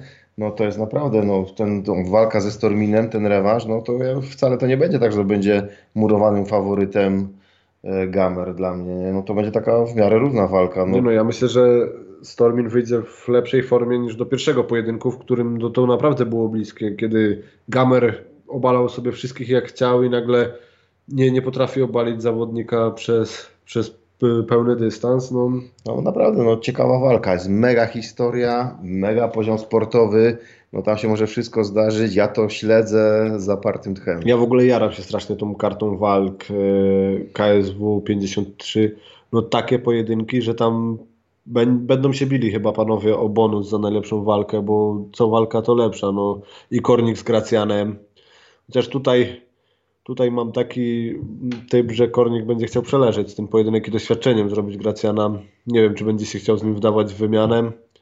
Przeleżeć to ciężko będzie mu przeleżeć, bo, bo tak, wolno to jest, ostatnio już no, chyba z pięć osób mnie pytało o tą walkę Kornika z Gracjanem. Owszem, będę faworyzował Kornika ze względu na to, że Kornik jest bardziej przekrojowy, a to jednak jest tak, że przekrojowość się w MMA bardziej liczy niż jedna dominująca płaszczyzna, przy czym Gracjan jest twardy, jest fighter, jest niebezpieczny, bo ta szansa punchera jest cały czas.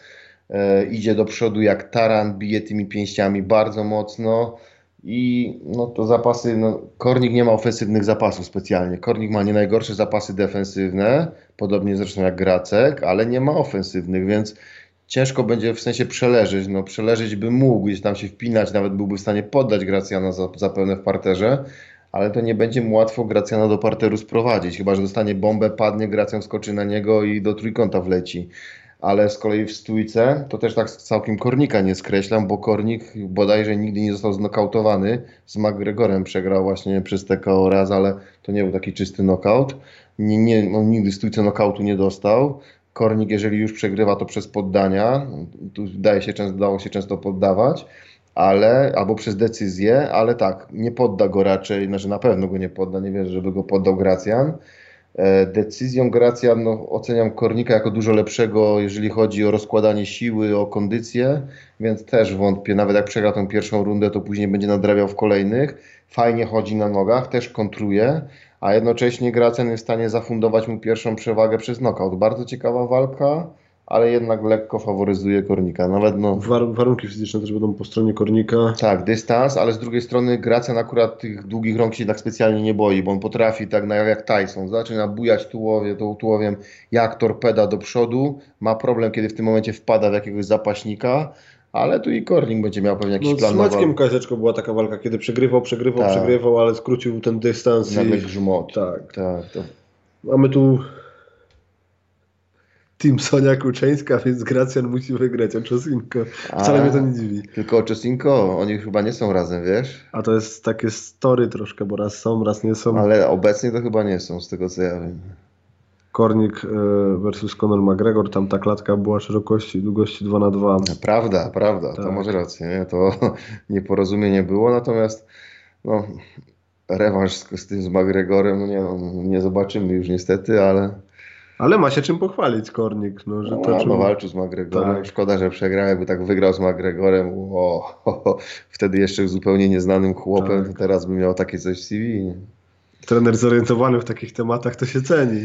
No wiesz co, no tak ogólnie ja nie jestem od tych takich afer poduszkowych, natomiast Sonię znam, bo ja pracuję w Mikołowie na bramce, a ona jest okolic Mikołowa, z Orzesza, no to gdzieś tam znam, a, a z kolei Gracjana znam, no bo on tu na Śląsk często przyjeżdża trenować, więc jakoś tak jakoś tak... Wrzosek ustrzelił Kornika, tam no. przez rozcięcie przegrał Tak, Kornik. tak, rozcięcie było. No, Gracjan natomiast bije po szczęce. No, wiadomo, ja nie mówię, że na pewno, że, że, że nie ma szans nokautować Kornika, natomiast no, może, ale Kornik to nie jest ten typ, przez co przegrywa Kornik. Kornik ma większość przegranych, on jest wrażliwy na te, wrażliwy w cudzysłowie, na poddania. Tu prędzej właśnie taki Kojkę ma szansę go poddać. A na przykład jak widzieliśmy tą walkę z Jewtuszką, no Jewtuszko świetny striker w swoim formie, wpadł w kornika, dostał tego prawego krzyżowego, takiego właściwie haka nawet podbródkowego wydłużonego i odpłynął, nie? A w rewanżu to się bał wchodzić z nim wymiany, dopiero obalił i poddał właśnie. Także no, kornik nie jest taki łatwy do upolowania w stójce. No i doświadczenie też przemawia za nim. No zobaczymy, bo to też jest pojedynek po, po tej pandemii. Zobaczymy, kto jak trenował. Wiem, że Gracjan y, był w przygotowaniach wcześniej, bo on przecież miał walczyć y, na tej pierwotnej gali KSW 53 z Koperą. No ale w każdym razie ta karta zapowiada się fajnie. I Szymański Legierski. No, jestem ciekawy, bo mocno bijący Legierski, który może ustrzelić Szymańskiego. Z kolei Romek i, i ostatnio dobry boks pokazał i przecież świetny parterowiec. I wszedł trochę do głowy Mateuszowi na wymianie zdań w programie Koloseum na Polsacie, także A to nie widziałem tak. no trochę się tam też bardziej obyty jest e, Romek z mediami niż Mateusz, no i to, to może tak założyło. Romek był w studiu, Mateusz był tylko e, via Skype, także to też miało wpływ. Patryk pisze, Gracjan ma mocną bombę, ale jest jednopłaszczyznowy, a Kornik to w miarę wszechstronny zawodnik, więc też faworyzuje Kornika. No właśnie o tym mówiliśmy. No, dokładnie tak, a Silva napisał, że Kornik versus Gracjan według mnie KO, ale nie wiem w którą stronę. A ja stawiam na decyzję dla Kornika. Też mi się wydaje, że Kornik decyzją.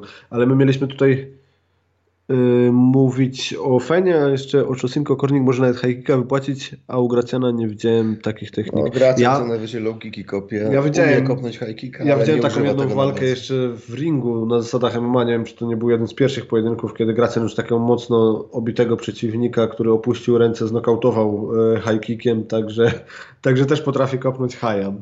Ale rzadko tego używa. rzadko używa, tak. On jest jednak e, takim pięściarzem, zresztą tam jest masa pojedynków no, w boksie amatorskim, więc mm, to będzie jego, i on się trzyma tej, tej swojej e, płaszczyzny.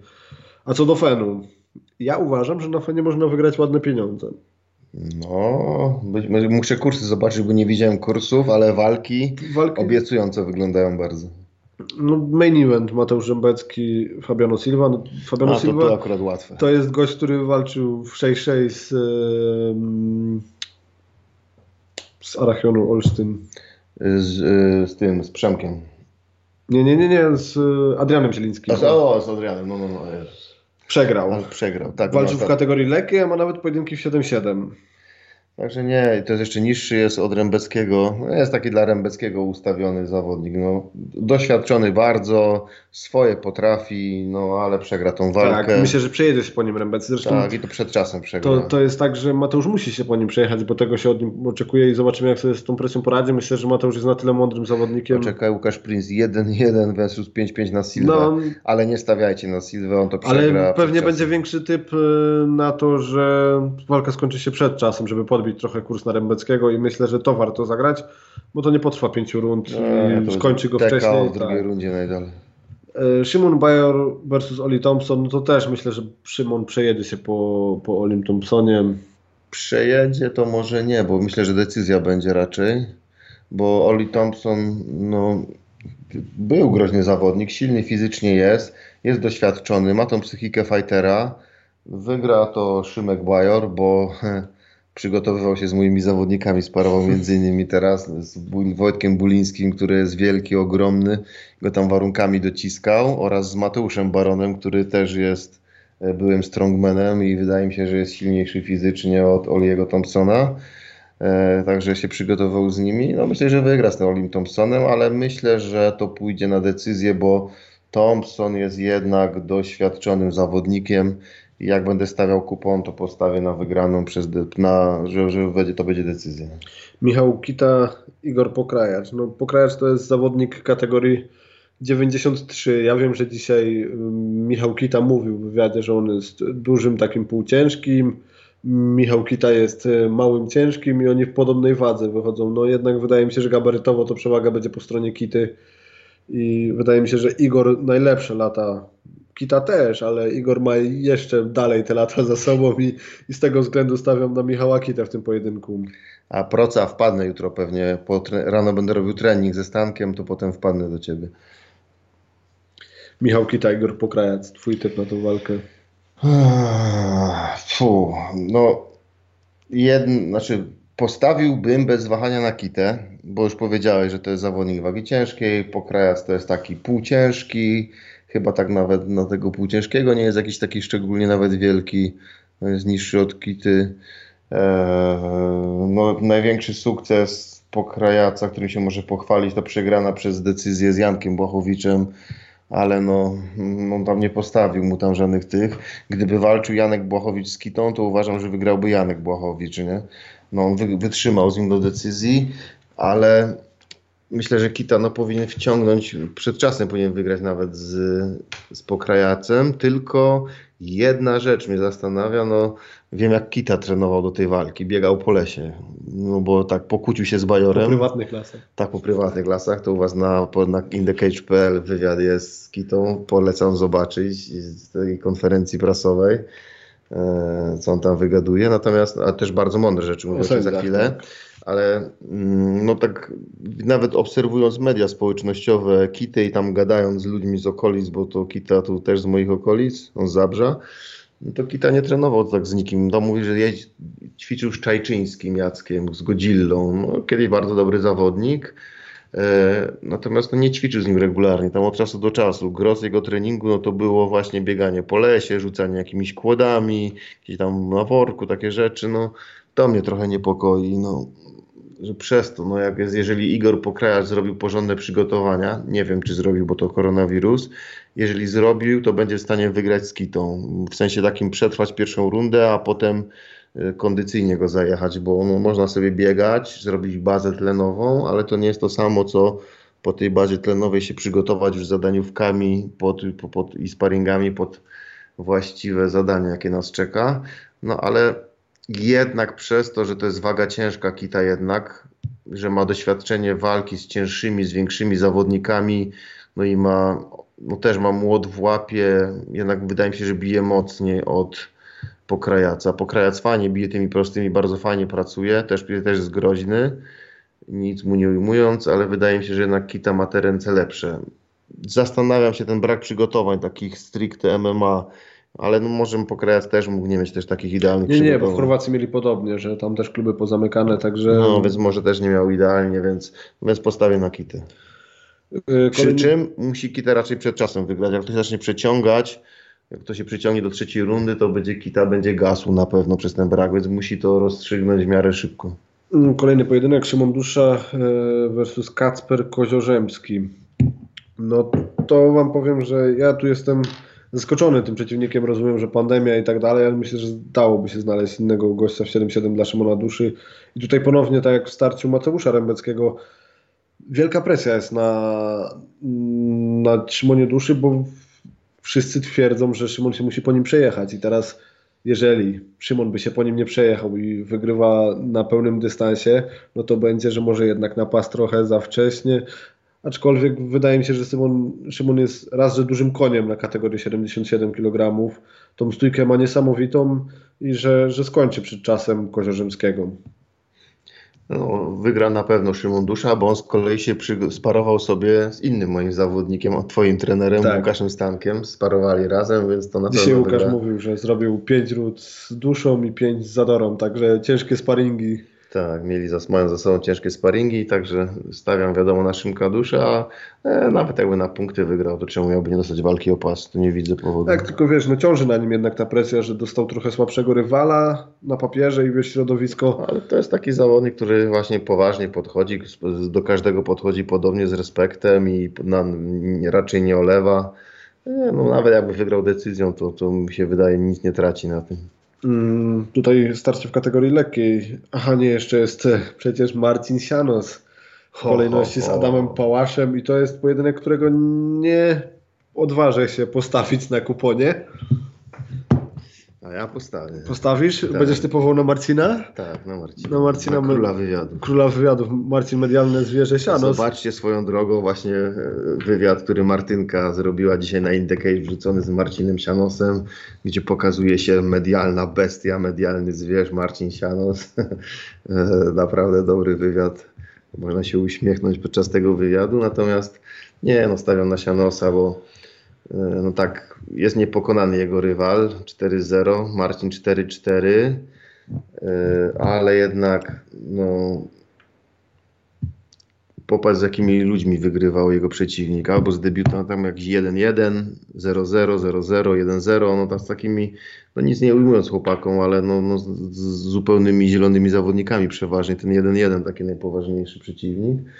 Sianos, no już na przykład przegrał z Bajorem, no przegrał co prawda, to w drugiej rundzie sromotnie, ale to przegrał z Bajorem, no z chłopem, który teraz walczy o pas i to taka przegrana to bardzo dużo uczy i on się wziął później porządnie, odrobił te przygotowania do tej walki, teraz robił, tam jeździł do Ankosu, tam właśnie z tymi wielkimi, ciężkimi chłopami z Ankosu sparował, Tak, tak. z Andryszhakiem Z sparował, z, Głuchowskim. Macieja, tak, z Głuchowskim. E, No i no, stawiam, że on będzie lepiej przygotowany. Nawet zawsze tą pro, problemem e, u Sianosa była ta kondycja, że on ma jest taki naprawdę puncher, knockout punch w tej pierwszej rundzie jest, potem mu to zaczyna się pompować, ale teraz myślę, że no, myślę, że skończy przed czasem, ale nawet jak nie skończy przed czasem, to myślę, że jest w stanie wygrać decyzją. Jest bardziej doświadczony, no, walczył z lepszymi nazwiskami, może taki knockout na zątku, zątku Marcinie, no zątek to też jest zawodnik, no tak półciężki, a nie ciężki, więc to, to nie jest to samo, teraz dostanie cięższego przeciwnika, no ale jednak zątek jest doświadczony, a a to znokautować nawet lżejszego, ale tam w parę sekund posłać kogoś na dechy nieprzytomnego z, z takim bagażem walk jak Zątek, to też swoje mówi, dlatego ja zdecydowanie stawiam na Sianosa. Może wygrać i na punkty, ale ja myślę, że wygra przed czasem. Właśnie ja się obawiam tylko tych przygotowań i czy Marcin Sianos nam nie zgaśnie, bo też faworyzuję go, dlatego A ja myślę że właśnie, że nie zgaśnie, dlatego że teraz robił w Ankosie, tam mówił właśnie, że sparował z tymi chłopakami, miał dochodzone sparingi. Myślę, że, że, że da radę. Kolejny pojedynek to Łukasz Charzewski z Kacprem Formelą. No, O, i to jest coś, czego ja się boję tak, obstawiać. bo to też może iść w dwie strony i to też nie znajdzie się na pewno na moim kuponie. Z kolei bardzo jaram się tym pojedynkiem i wiem, że w pierwszym planie Charzewski był brany jako rywal dla Rembeckiego i ja bym wolał Harego zamiast tego Giacarezinho w No, main ja evencie. No, ale z któregokolwiek z nich bym Tak, wolał. ale starcie z, for, z Formelą, no sztos. Y, Wiem, że Formela mm, ma tak podrażnioną ambicję trochę po porażkach i chce pokazać, że on jeszcze dużo potrafi. No, jest fenomenalnym zawodnikiem z też bardzo dobrego klubu Mighty Bulls Gdynia. Także ja bardzo chętnie zobaczę to starcie, ale myślę, że to jest takie 50 na 50. No jest, tego bym nie obstawiał na kuponie. I ten Mighty Bulls Gdynia, no naprawdę solidny klub. Jakubek tam świetną robotę robi. Chociaż ostatnio widzieliśmy, że oni też nie wszyscy są w dobrej dyspozycji. Ten ostatni występ, no to co też robiliśmy live'a, to wyglądało to, no jeden Marcina zawodnik, Folca, tak. tak, Folt zaliczył taką wpadkę, mało przygotowany był. Więc tej walki, jakkolwiek zobaczę ją z wielką przyjemnością, to obstawiać jej nie będę. Yy, Przejdźmy do kolejnego pojedynku. To jest K1, Dominik Zadora versus Piotr Soku. Ja się nie znam na K1. Ja też, Nie znam Piotra Sokoła, Ja też znam Dominika Zadorę. też no. I z tego, że znam Dominika Zadorę i wiem, co potrafi, obstawiam na Dominika Zadorę. To samo, nie mam pojęcia, kim jest jego przeciwnik. Tam wiem, że jest z Krakowa, no to dam na Zadorę, bo wiem, kto to jest, na Zadorę, ale, ale obstawiać tego nie będę. I... Ja wiem, że świetnym kickboxerem jest y, Dominik Zadora i dlatego No, tam, uważam, że wygram tą walkę. Że wygra tą walkę. No, stawiam na niego, ale no nie mam pojęcia, nie wypowiadam się. No, K1 to K1, to co innego, inny No i sport. galę otworzą Anita Bekus z Sylwią Firley. No i tutaj zagwozdka, no bo na papierze, no to Anita jest Tak. faworytką, bo nawet kiedyś spotkały się na Almie nie tak dawno temu w sumie i wygrała właśnie Anita decyzją. Nie widziałem tej walki, ale, ale no wygrała tam co prawda jedna runda tylko jest, to wiele nie mówi. No ale przede wszystkim ona ma ten protokół zawodowy, już ma trzy zawodowe walki, przeciwniczka jest debiutantką. E, Co prawda, na minus, Anita zaliczyła KO ciężkie w ostatniej Tak. walce, no to jest na minus. No ale wystąpi. Z kolei no i obie, obie w dobrych klubach trenują. No, jedna Anita trenuje u, u Zabora w Sharksach, z kolei przeciwniczka w, w Arachionie Olsztyn. E, No kurczę, wszystko wskazuje na Anitę. Nie postawię na tą tą, ale jakby był dobry kurs, to nie wiem, czy bym nie postawił na jej przeciwniczkę właśnie, bo jeżeli ją wystawiają z Arachionu do tej walki, no to Chyba coś tam mają jak, jakiś plan na to, że na coś muszą liczyć, a ten ciężki knockout ostatnio, no to może się odłożyć na psychice, bo to się twardym facetom knockouty odkładają na psychice. No to co to dopiero mówić o dziewczynie, nie? No to jest dziewczyna, to jest dziewczyna, to nie jest to samo. No, mówiliśmy dzisiaj o cyborgowej Jamandzie Nunes, które by ponoć z facetami mogły walczyć, no ale no tutaj nic, nic tej nie ujmując, no po prostu no to jest dziewczyna, dostała ciężkie KO i może, może być trochę różnie. Jeżeli będzie atrakcyjny kurs, to postawię na jej przeciwniczkę, szczerze Ja mówiąc. z kolei myślę, że Ale nie polecam stawiać na tą walkę kasy, jeżeli... ja ktoś- myślę, że Anita w tym klubie Shark Top Team, no ona ma się z kim przygotowywać, bo tam jest dosyć sporo dziewczyn, więc to, to jest jej atutem. Wiadomo, była pandemia koronawirusa i tak samo Szarki w Łodzi, jak i Arachen w Olsztynie były pozamykane. I myślę, że tutaj na plus działa to, że Anita mm, prywatnie jest narzeczoną Marcina Wrzoska, który pewnie dbał o jej przygotowanie dosyć dobrze. Albo imprezował z nią ostro.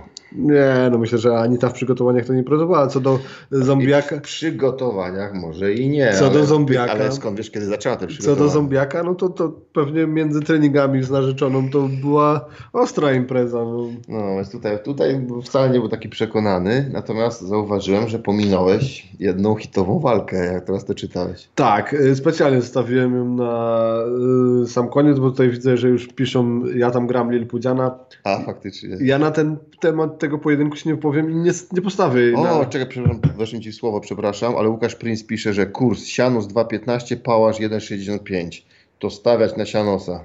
No to kurczę. Domy na sianosa. Tak, to jest grane. Tylko potem my nie ponosimy mm, odpowiedzialności za te kupony. No, wiadomo, ale no ja postawię na Widzisz, na tą Sianosa. Firley u Bekus jest kurs 3,25. Gdzie to widzisz? Na dole, tutaj samym też Łukasz. Eee, Łukasz tam przy- ładnie widzę Buka. Aha, tutaj jest Bekus 1.3, Firley.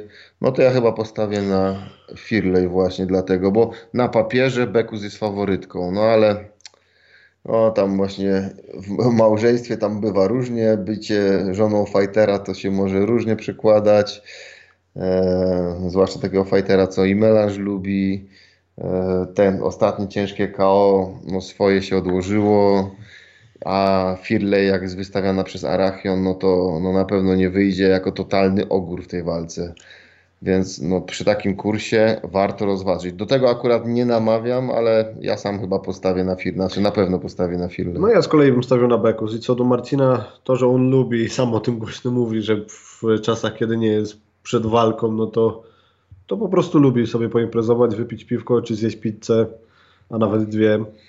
Albo latać z butelką whisky po gali. Ale, ale wiem, że on tam bardzo przykłada się do treningów e, Anity i myślę, że to może zadziałać na plus posiadanie narzeczonego, który i przytarczuje i gdzieś w domu zapaśniczo mo, można coś porobić. No myślę, że to zadziała na, na plus, a co do pojedynku Lil Pudziana z e, Szeligą, no to tutaj nie wiem, bo nie znam umiejętności ani jednego, ani drugiego. A ja wiem. E, Lil Pudziana widziałem tylko kawałek, tutaj pamiętasz jak oglądaliśmy przed galą UFC była zapowiedź, no to, Tak, tak. to tam był backfist jakoś ciężko pchany gdzieś tam i ogólnie demonem cardio na pewno nie będzie. E, Czekaj, Góral napisał, trenerze, Firley już nie Arachion, rozstali się, teraz trenuje w Kaiser Sport. O, dzięki Góral za info, to nie stawiam na Firley. Jeżeli by taki klub jak Arachion wystawiał, no to, to znaczy, że coś tam musi być, e, przy, musi, bo nie, nie wystawiliby jej tak o, od, na strzała. A tego Kaisera to nie obrażając nikogo, ale nie znam tego klubu w ogóle, pierwsze słyszę, więc to nie wiem, to, czy to jest poważny klub, czy nie, więc no to w takim razie wycofuję. Nie namawiam nikogo już do stawiania na Firley.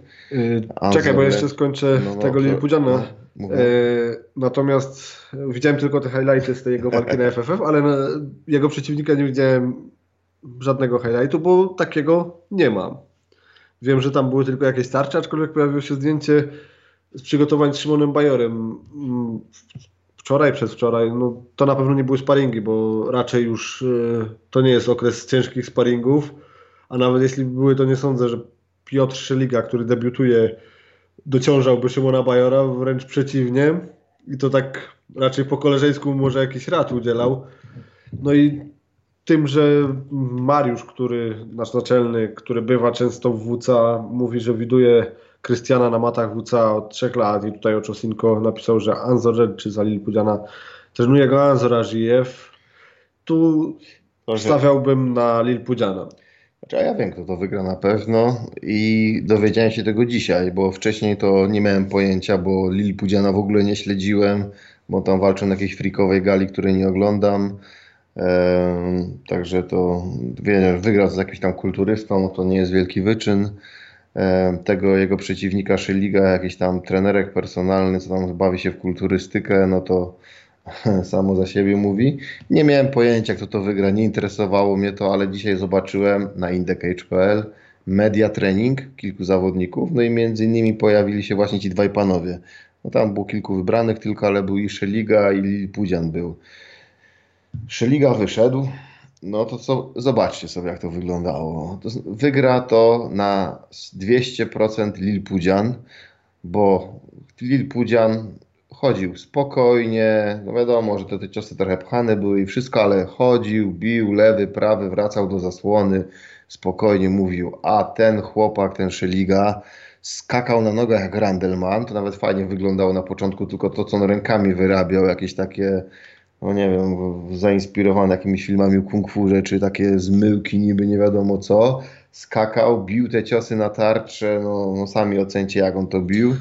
E, a po tej, nie wiem, trwało to półtorej minuty, minutę i był tak zadyszany, że nie mógł złapać oddechu, żeby coś powiedzieć później sensownie. Także wygra to Lil Pudzian przez zawał serca przeciwnika w pierwszej rundzie, to jest więcej niż pewne. Czyli zawodnik stylem bazowym brat Mariusza wygra przez zawał swojego przeciwnika. Tak jest. Bliżej nikomu nieznanego w sportach walki, bo tam sportach... Yy, No, gdzieś tam niby coś Tak. gdzieś tam tarczował, właśnie to jest jego najbardziej największy atut, że... tylko tarcza nie oddaje, to jest... Tak. Tarcza cię nie goni po klatce. E, Tutaj Góral pisze i odnośnie Kacpra Miklasza, e, który podpisał dzisiaj kontrakt z FEN, tego zawodnika, który walczył w finale Wotory z Pasternakiem. Czy wystawiłby trener Mateusza Barona dla Miklasza na FEN? Wystawiłbym, natomiast wątpię, żeby wystawili Miklasza do Barona, bo Miklasz to jednak nie jest zawodnik wagi ciężkiej, Ale FEN. FEN powiedział, że Miklasz będzie występował w heavyweightie. A, no to... No to w ciemno wystawia Mateusza Ja, Barona. ja mijałem się kiedyś z Mateuszem Baronem, on przyjeżdżał e, do nas do klubu robić trening siłowy z Łukaszem Stankiem i mijałem się z nim w drzwiach. To nie mogłem się z nim minąć, musiałem się cofnąć, bo jest tak duży. No i Mateusz Baron to jest też background, to jest strongman, były wielki, naprawdę silny chłop, już trenuje u nas drugi rok, już przerabia, już nabrał tej wytrzymałości, nabra, ma dynamikę, ma siłę, ma cardio. No to fajny jest ten chłopak, ten e, nie Krystian, tylko Kacper. Fajny chłopak, fajnie się pokazał na tym wotorze. Ma taką psychikę do walki, widać wyniesioną po swoim wujku. E, Ma te umiejętności takie wszechstronne w odróżnieniu od swojego wujka. Fajne warunki, ma długie ręce. Dziwię się bardzo, że on pójdzie do wagi ciężkiej. Myślę, że góra półciężka jest dla niego. No ale dzięki za podpowiedź w ogóle góra. No to ja się zacznę tym interesować, bo nie miałem pojęcia, że on pójdzie. Akurat Mateusz Baron, taki, taki fighter, street fighter kontra strongman. Fajna do sprzedania walka by No, była. przy- I przede wszystkim tam było gdzieś wcześniej pytanie na czacie, mm, jak myślimy kogo y, dla Kacpra w debiucie. Nie? Ja myślę, że będą ostrożnie prowadzić jego karierę, ponieważ on jeszcze nie walczył zawodowo. On ma chyba tam rekord 8-1 w amatorstwie. Wiem, że walczył na jakiejś gali semi-pro w Niemczech, gdzie wystawiał go już Dawid Zawada. I, tam wygrał bardzo szybko przez gilotynę. To jest jego firmówka, z tego, z tego co wiem.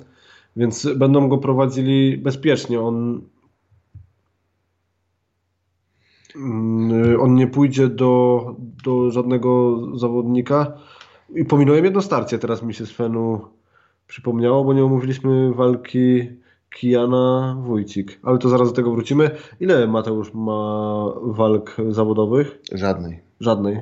A ta na mm, Carpathian Warriors? To nie była zawodowa, To nie była zawodowa? jest omyłkowo wpisana, bo była walką wieczoru i poszło źle i nie można tego skorygować na razie. Natomiast nie, Mateusz jeszcze nie ma żadnych, walczył głównie na Almie i plus jedną tą właśnie semi-pro miał walkę, a tak to jeszcze był przymierzany teraz do swojego debiutu zawodowego, ale, ale się przez tego No koronawirusa nie odbyło. obydwaj panowie mogliby zadebiutować e, na gali Fen. Paweł, e, znaczy Góral pisze, że Paweł Lotos już jak mówi, że jego, że jego zdaniem to jedyna opcja dla Kacpra.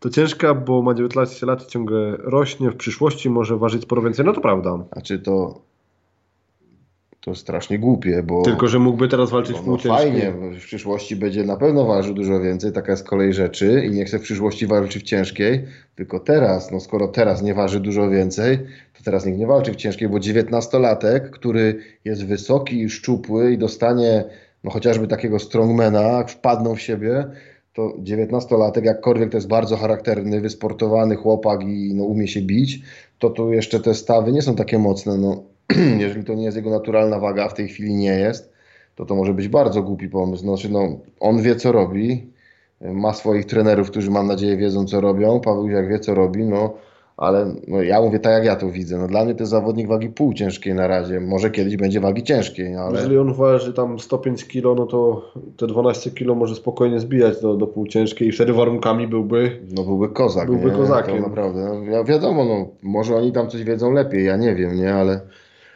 A co i on do, wygląda na półciężkiego.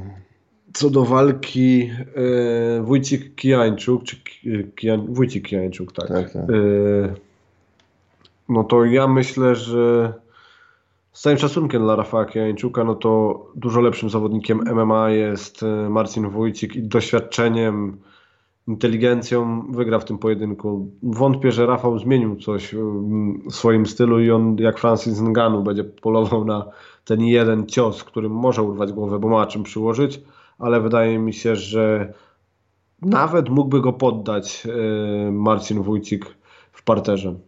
No mógłby, czemu nie? Natomiast ja się długo zastanawiałem nad e, obstawieniem tego pojedynku i obstawię jednak Kijanę.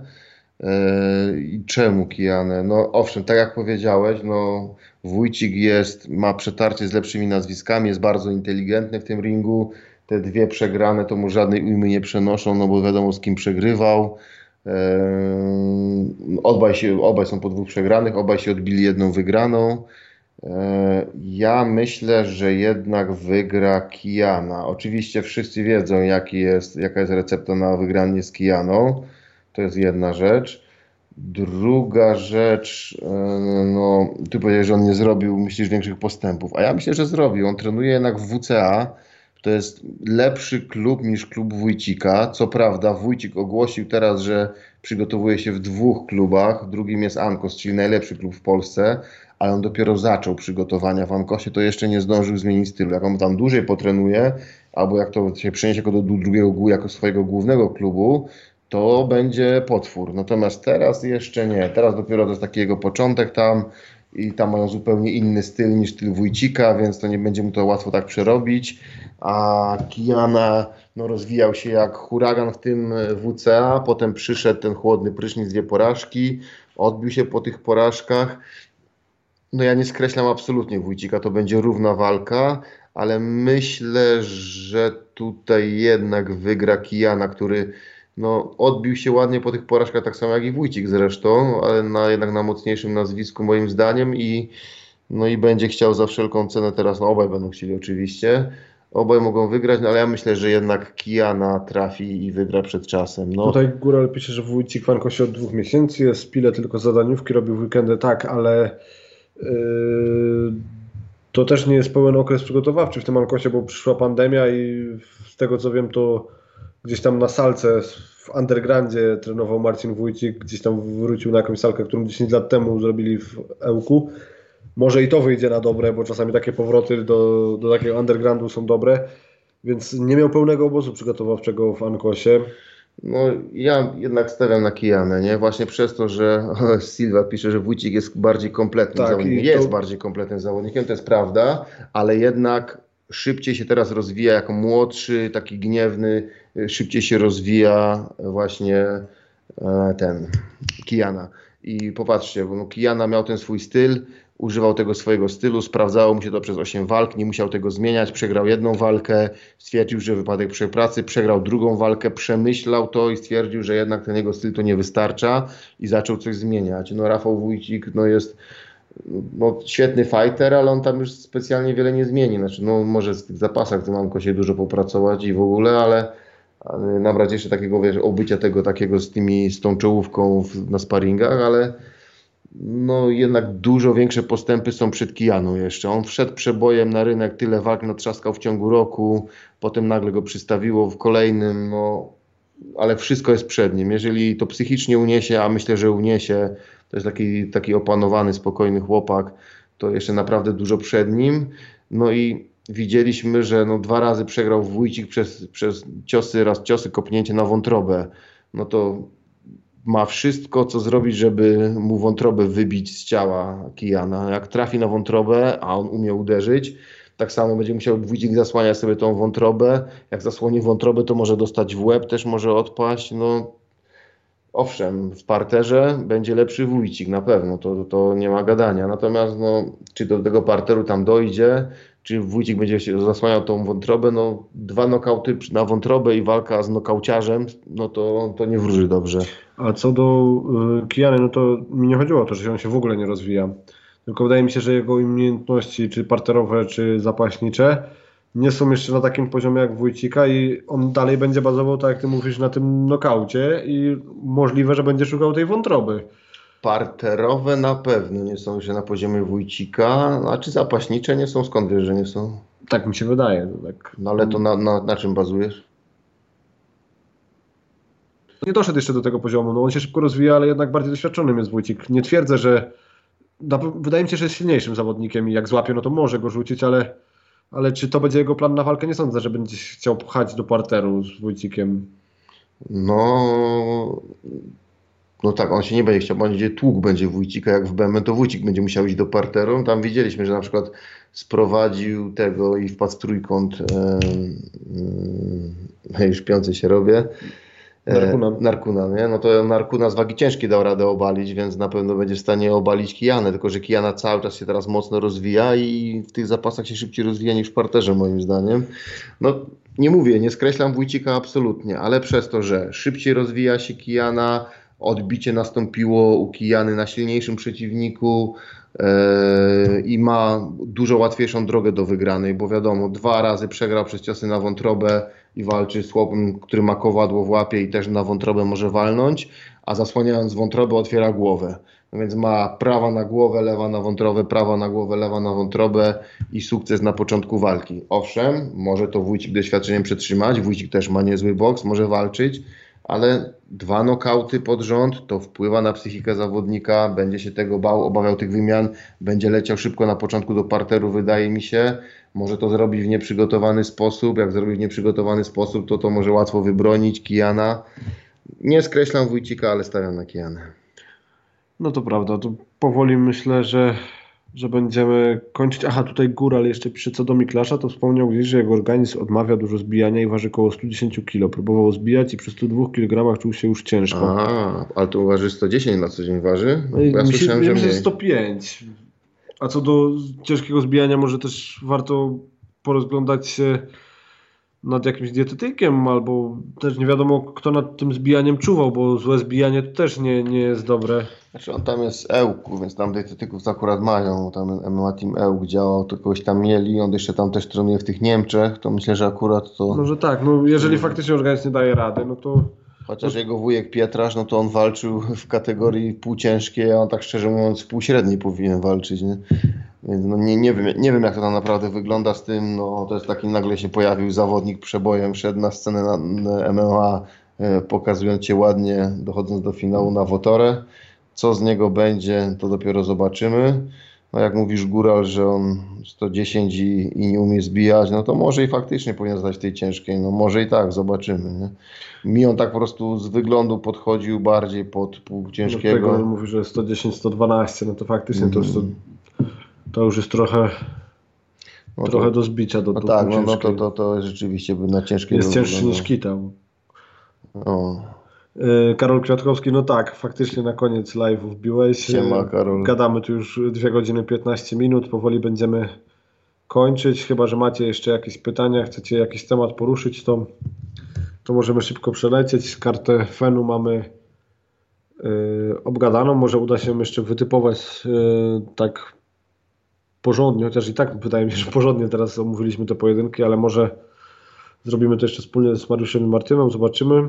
Jedno, co tu można by jeszcze, bo tylko nie, właśnie nie obgadałem tego.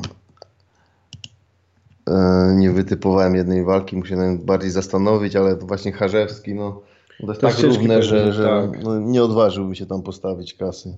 Pooglądam sobie dokładnie ich walki jeszcze, tak żeby stwierdzić, jak oni się ostatnio pokazywali, ale tu jeszcze dochodzi ten czynnik tego, tej niewiadomej przez koronawirusa, przez ten brak przygotowań normalnych. Więc przy takich równych walkach to, no, to jak wróżenie z fusów mniej więcej. Będzie co nadrabiać, Karol Kwiatkowski. No, omówiliśmy UFC 250, omówiliśmy aż chyba nadto temat Conora McGregora, jego emerytury. No, powbijaliśmy Rudemu. To do trenera Jeruszki. Jak widziałby walkę Kamila? Kamila Walusia. z formy tej z walk na KSW kontra Lil Pudzian. Wiesz co, ja Kamila Walusia najbardziej kojarzę z walki z Jackiem Wiśniewskim, tym piłkarzem. No tak to poza tym, z którą wygrał, no ale to walczył z piłkarzem, takim charakternym chłopakiem, no ale nie umiejącym za bardzo wiele w MMA. A propos, wraca. Wraca? Tak, Jacek Wiśniewski na tej gali, e, gdzie będzie Materla walczył w Niemczech. A z kim będzie walczył wiadomo? Nie wiem. Bo wtedy on nawet do nas do klubu przychodził, bo on jest tutaj też tam z okolic, tam za Orzeszem gdzieś mieszka i nawet przychodził sparować do nas z chłopakami, coś tam się u nas no, przed tą walką Tam parę razy był na treningach, także lubię fajny chłopak bardzo ten Jacek. E, to może znowu do nas zawita, fajnie, że wraca. E, taki charakterny do walki, ale taki dyskotekowy trochę. Jakby tam poćwiczył, tak sobie poukładał, to ten. Natomiast Kamil Waluś, no warunkami i doświadczeniem go zniszczył. Jakby zawalczył z Lil Pudzianem, no ciężko mi powiedzieć, bo ja nie mam pojęcia, co prezentuje Lil Pudzian. Wiem, że wygra na pewno z tym, tym, tym teraz, tym chłopakiem, jak się nazywa? Piotr Szeliga. Szeligo, no to wygra, bo ten Piotrek Szeliga, no, no pobokso, poskakał, poboksował na tych tarczach, tak pomachał tymi rękami i, i dostał zawału po półtorej Tutaj już minuty. napiszą, że zawalczy z jakimś e, gościem 03. E, Buksińskim z buksińskim futbolerem 03. Jacek Wiśniewski w Elwiśnie, jego twarzy nie da się zapomnieć. No tak, wyraz twarzy. Znaczy ma, on ma taką krzywą szczękę, on ma tak przesuniętą jakby, nie wiem czy to jest wrodzone, czy to jest, dostał kiedyś gonga i mu tak zostało, tego nie wiem, nie pytałem go, bo głupio, ale fajny chłopak bardzo, pomimo, że taki, taki wyrywny, zawsze co powie od razu co na sercu leży, tak w sensie wyszczeli, ale mega w porządku. Fabian. Warzecha, nie uważacie, że trochę kiepsko wyglądają te teksty Martina odnośnie nowych zawodników, że oni sobie mają czekać? Wartość sportową niosą ogromną, a taki abus czeka już bardzo długo. No i ja wiem, że ty ich bardzo byś ich chętnie zobaczył, ja bym ich bardzo chętnie zobaczył i pewnie Tomek też by ich bardzo chętnie zobaczył. I tutaj jest ten problem, że KSW patrzy niestety nie tylko przez ten sportowy pogląd, tak jak my i jaralibyśmy się e, każdym zawieszeniem, każdym e, zestawieniem. Natomiast e, dla takich no-name'ów w Polsce, no to Abuz Magomedow czy Albert Durajew, były mistrz zresztą przecież ACB, nie mówią im nic i na main event walki, main event gali, która miałaby pociągnąć sprzedaż pay-per-view Durajew Soldic, czy tam Durajew Materla. Wątpię, że ktokolwiek by kupił ze względu na Durajewa pay-per-view i stąd, stąd ten e, tekst Martina, który patrzy jak przedsiębiorca, a nie jako kibic MMA. Ale rozumiem o co ci Fabian chodzi, no. Też szkoda mi, że nie walczył. Pixa się zawiesiła. Pixa. Tableta. Góral, czy Czy- Tyson z Gromdy pozamiatałby Reda w formule BJJ, ale w nogi, nie w kimonach? Tak, pozamiatał. Myślę, że pozamiatałby go w każdej sportowej. No w każdym, nie wiem, znaczy, no bo Red nie trenuje, Tak. a Tyson trenuje boks. No więc no, wysportowany umie iść na siłowni ćwiczy. No więc skoro Red nic nie trenuje i miałby walczyć z silnym chłopem, który też nie trenuje BJJ-u, ale no, ma taką, ma charakter, ma zaprawę w jakichś tam szarpaninach różnych, no to no i tą siłą by go tam no, zrobił. Fabian, ale to też jest troszkę nie fair wobec tych zawodników. Oni przycho- nie przychodzą tutaj nie walczyć. Tak, No, prawda, to jest bardzo nie rację. fair. Rację, rację. Bo to jeżeli jest taki zawodnik z krwi i kości i pod, podpisuje kontrakt, no to on chce raz, że to są dla niego pieniądze za walkę, a każdy z nich się pewnie z tego utrzymuje. Dwa, pewnie u nich te pieniądze nie są tak najważniejszą sprawą, tylko ta chęć sprawdzenia się, bo to są z tamtego regionu zawodnicy tacy, którzy chcą po prostu walczyć i sprawdzić się z tymi najlepszymi z danej federacji, w której walczą. I nagle okazuje się, że czek muszą ustawić się w kolejce, a przecież Durajew na przykład yy, ma dość krótki kontrakt, jak się okaże, że kontrakt mu się skończy, a on nawet nie zawalczy, nad czym ja będę bardzo ubolewał, bo uważam, że to jest bardzo świetny zawodnik i chętnie zobaczyłbym jego walkę. Ale Red wyjechałby do świadka pokrajaca, który by go przygotował z 3 miesiące na popka. No tak, tylko że Tyson by sobie pojechał też gdzieś trenować, no czemu nie? Pewnie pojechałby do Rzeszowa trenować, nie? No i myślę, że on z tą swoją bazą by się dużo lepiej przygotował. No. A Red do świadka to tak. Na ile on by tam do tego świadka pojechał, ile tam by było trenowania? No, także nie no, z całą sympatią do Reda, no ale no, chodzi o to, że Tyson to jest fighter i taki wysportowany, silny chłop, no a Red no nie trenuje. Red to jest no sympatyczny facet, ale nie sportowiec w ogóle. Jest szansa, że kiedyś ta sytuacja ulegnie zmianie, a Scam Soldy czy Saladin mocno fanów do siebie przyciągnęli. Dajmy szansę innym zdobyć te serca fanów. No to prawda, oni akurat, i to jest chwała tutaj Wojkowi za transfery Soldicza, Saladina i Askama, bo to, to oni tutaj ściągnął Dura materiał na mistrza na lata. No to prawda, tylko że Durajew dla nas jest super zawodnikiem. No i z punktu widzenia Martina jako przedsiębiorcy im się to nie kalkuluje i nie sądzę, że Durajew też by swoją aparycją kupił sobie fanów jak Saladin czy Roberto Soldic. On by nie stanął na warzeniu i nie powiedział dobrze kurwa, tak mówi to Roberto Soldic. I no ja bym chciał, żeby sytuacja uległa zmianie i nie patrzyli tylko przez pryzmat pieniędzy i sprzedajności pay-per-view, a żeby patrzyli na to, jak y, te sportowe zestawienia jarają fanów. No.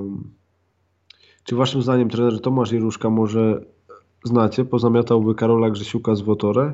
Kurczę, nie wiem, kto to jest Karol Grzesiuk, który To jest ten parterowiec, co tak leżał chyba z 10 minut w parterze i potem przegrał. A ten z tym ciężkim, co walczył, Tak, tak, co, tak, ten? Ten z Pomorza, taki chłopak, grappler jakiś taki. Tak, tak. Wiesz co, nie wiem, nigdy z nim nie trenowałem, więc nie mam pojęcia, więc nie będę głupio gadał. Wiem, że to jest jakiś taki z backgroundem parterowym chłopak. No, pokazał się, że charakter ma, bo walczył, walczył, tylko zgasł kondycyjnie, nie? No ale no, nie będę głupio gadał, nie znam chłopa. Tak osobiście nigdy z nim nie trenowałem, nie mam zielonego pojęcia. Dura raczej nigdy nie zawalczy o PSKSW. No, No. to źle to wygląda. No, ja bym chciał bardzo Alberta Durajewa zobaczyć, Abusa Magomedowa. Ale czekaj, ominęliśmy fajne pytanie Fabiana. Jak typowalibyście Sajdow versus Grzebyk? A ja uważam, że, że Grzebyk. No, warunki fizyczne Grzebyka. Tutaj mm, Aslan by musiał iść w parter z zapasami, a no, Grzebyk też pokazał w walce z Gniatkiem, że gapa w parterze nie jest, jak się go obali. Umie stawać świetnie. No, sztuka Tak, dla Grzebyka, tak. zapasy dla Sajdowa, ale czy byłby w stanie skontrolować Grzebyka w parterze, to nie wiem. Fajna, ciekawa walka, ale stawiam na Grzebyka. Aha, Karol Grzesiuk to jest ten ciężki, A ten wielki ten właśnie, tak? Aha, a to już mówiłem na którymś live'ie, że bardzo chętnie bym z nim wziął walkę na tym, ale w klatce. Nie na tym takim głupim, że z tym wypadaniem za ring, tylko jeżeli już to w klatce. Nie? Także dobrze, Góral, że nam tutaj Dzięki za, za, podpowiedź. sytuację, Tak, tak, Nie? Wielki, charakterny chłop taki też, nie? Fabian Warzecha, Patryka Kinsla. No Patryka Kinsla mieliśmy już oglądać z Michałem Matelą. Żałuję, że do tej No. walki nie doszło. O tyle fajnie, że to miało być w 8-4, a Kinslo 7-7, więc tak może kogoś sensowniejszego mu zestawią, ale na Kinsla czekam strasznie. No, Co sądzicie o kuponie? Rębecki przed czasem, Pudzian przed czasem, Kita i Dusza, kurs 4-6. Za to wygląda... Czy tak, e, Rębecki przed czasem to ci wejdzie, Pudzian przed czasem, Lil Pudzian rozumiem, to ci wejdzie. Tak, to nie ma prawa tam dotrwać do decyzji. Kita, no myślę, że wygra Kita, chociaż tutaj najbardziej mi się bał przez ten brak jego przygotowań takich stricte do MMA, no ale no jednak powinien wygrać i Dusza wygra na pewno. Więc trzy ci wejdą z tego na pewno, a no Kita, no Kita ma to, że on tam kilka razy odwalił, tak jak z Konstantinem Głuchowem, że nagle zgasł tej walce i potem wymyślał jakieś usprawiedliwienia dziwne, niefajne, a mu po prostu kondycji brakło, no ale tu mu też może braknąć kondycji, no bo jednak nie zrobił przygotowań na macie, a bieganiem, no to zrobisz cardio, ale nie zrobisz takiego typowego przygotowania pod MMA, no to, to, to nie jest to samo, nie? Ja wiem, że to jest doświadczony zawodnik, wie jak się przygotowywać kondycyjnie, ale to jednak są potrzebni sparring partnerzy. Jednak myślę, że no ja obstawiałem tak jak te walki, tak jak ty podałeś, więc Przemek, no myślę, żeby ci to, to weszło. Najbardziej mi się bało Kitę, ale myślę, że tak. Y, Rafał pyta, czy jest możliwość treningu y, u Ciebie, jak od, będzie odwiedzał rodzinę na Śląsku. A pewnie, że tak. Dawaj tylko znać, pisz na fejsie na Matadores. Przy czym my jeszcze pauzujemy w tej chwili. Abyś przyjechał jutro, u nas jeszcze teraz treningów nie ma, bo w tej chwili siedzimy sobie na na Mosirze trenujemy jeszcze, a nasz Mosir jeszcze nie wychodzi z tej całej zarazy. Więc na razie te chłopaki od nas, co się do walk szykują, to, po, to właśnie w SWD, gdzieś e, w Team, tak, w Paco w w Fight Clubie w Dąbrowie. Trenujemy różnie, ale jak tylko będziemy działali, to oczywiście jesteś mile widziany. Pisz mi na fejsie, na Matadores, ja tam odbieram. E, napisz, że ty to ty, bo nie wiem, czy masz taką samą, tak samo na fejsie jesteś jak tak, tutaj. tak samo mam. Tak samo, tak? Aha, no to będę wiedział kto, więc wpadaj. Mm, trener to fajny gość. Co sądzicie o Dariuszu Kaźmierczuku? Czy, dzięki góra. czy Pierzek to dobry chłopak? Dobry chłopak, ja go bardzo lubię, stałem z nim na bramce, znamy się prywatnie. No może w pewnych kwestiach się tam nie zgadzamy, ale to jest mój kolega dobry, no takim dobry, prosty, szczery chłop, taki można na niego liczyć. Jak coś powie, to powie, to zrobi. No, kupę lat się znamy, także bardzo, bardzo spoko. Czy chcielibyście zobaczyć rewanż sprzed lat na gali KSW? Byłby to niezwykły hit. Już mówię między kim. W prawym narożniku stanie Krzysztof Klaczek, zaś w drugim legendarny zawodnik Filip Błachut. A w jakiej formule? W KSW, czyli w MMA? No to No to jeśli, możliwe, że tak, tylko jeszcze nie teraz, nie? Bo to jeszcze, jeszcze nie teraz. No. To jeszcze musi Filip trochę potrenować na Ale- klaczka, bo umówmy się, że jakbym był tam w Mediarumie i okazałoby się, że Krzysiu Klaczek znowu nie ma rywala, to wchodzę. Wiem, że znowu bym był tam w MMA by było jeszcze ze mną gorzej niż było w BJJ, ale wszedłbym. mhm, lotniska najpierw muszą pootwierać, pisze Rafał Jóźwicki. A gdzie mieszkasz, Rafał? W Anglii siedzisz? W czy Irlandii gdzie? chyba. W Irlandii, tak? A Góral, a ty skąd jesteś? Bo ty widzę zorientowany tutaj we Tak. wszystkim. Jeszcze Fabian Warzecha, zwłaszcza, że KSW chce iść w internacjona- internacjonalizm swojego brandu, chcą iść w inne kraje. Wiadomo, że teraz wirus, ale mam wrażenie, że wciąż ci zawodnicy zagraniczni są traktowani nie fair. No to prawda. To na przykład z takimi nazwiskami jak Abus Magomedow, e, Soldic, Durajew mogliby przeatakować Niemcy, bo oni tam są bardziej popularni niż u nas w kraju. No Soldic wiadomo, trenuje w UFD, Abus zresztą chyba też. E, Durajew też raczej znany jest z niemieckiej publiczności. Myślę, że mogliby tam uderzyć z tymi zawodnikami. A ty wiesz, jak teraz wyglądały tam u nich treningi w tym w The Gymie? Mieli zamknięte, ale gdzieś mieli jakąś salkę, bo, bo trenowali i Antun Racic i Zawada, więc na pewno byli w treningu. Filip, wybierasz się może na Leglock Camp? Nie, nie. A gdzie to będzie? Leglock Camp? Nie mam pojęcia. Wiem, że jest i będzie tam Gamrot, no, sa, sami urywacze nóg na, no, Rafał Jóźwicki jest z Belfastu.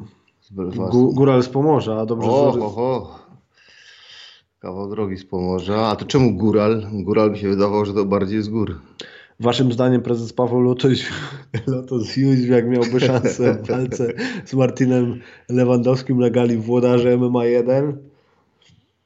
No, szansę by miał. No, postawiłby no, chyba na Martina jednak. Dzisiaj widziałem tarczę Martina i chyba wygląda lepiej na tarczach Martin niż e, prezes Lotos Jóźwiak na tarczach Marcina Naruszki.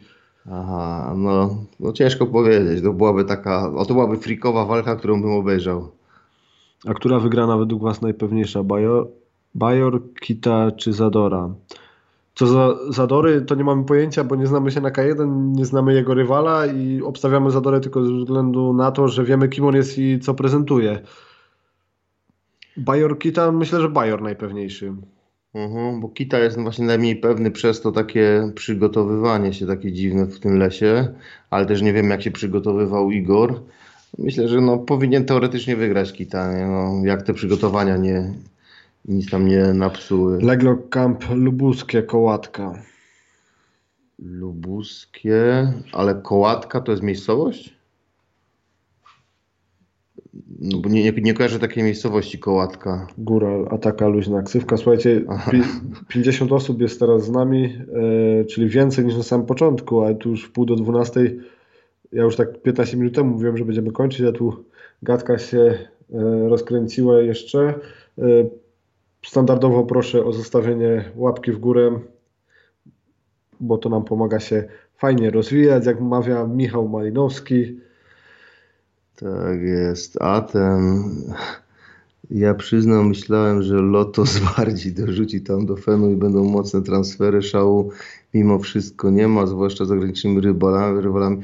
Wiesz co, no tak, no y, ta gala jest bardzo fajnie zestawiona, bardzo ciekawa. W sensie nazwisk nowych faktycznie nie przybyło, no, tam transfer Lil Pudziana wielki, ale zobaczymy jak się po tym skończy ta cała epidemia, ten cyrk na granicach. Może wtedy faktycznie ktoś tam lepiej przybędzie. Karol Kwiatkowski, koło Zielonej Góry. No to fajne miejsce. Ile jeszcze możecie siedzieć? No niedługo, bo ja jutro standardowo muszę wcześniej wstać, mam parę spraw do załatwienia, także mm, trochę się muszę wyspać. Czy waszym zdaniem Michał Kita to sympatyczny gość? Ja nie znam Michała Kity prywatnie, ale po obejrzeniu dzisiaj wywiadu z nim yy, na In The Cage, no ciężki typ, jeżeli chodzi o rozmowy z mediami, aczkolwiek to jak rozmawia z mediami nie, nie kreuje tego, jakim jest prywatnie człowiekiem, więc nie mogę się powiedzieć, czy jest sympatycznym. Nie mam pojęcia. Ty znasz Michała Kitę? Znam. I na tym zakończymy. Tak. To znaczy, o, o, Michale powiem tylko jedno, to, to zacytuję go, to nie będzie tam, nie będę gadał źle o Michale Kicie, no bo go tu nie ma i to głupio gadać o kimś za plecami, kogo nie ma. Tak się nie robi. Natomiast Michał Kita sam o sobie kiedyś powiedział w większym towarzystwie, więc to nie jest tajemnica, że on to nikogo specjalnie nie lubi. No, on tam ma swoich kilku ziomeczków, a tak to nikogo nie lubi. Jeszcze szybki typ, siano spałasz. No Siano już mówiliśmy o tej walce, że, że siano przed czasem. Mhm. Decyzją też jest w stanie wygrać według mnie, ale myślę, że przed czasem.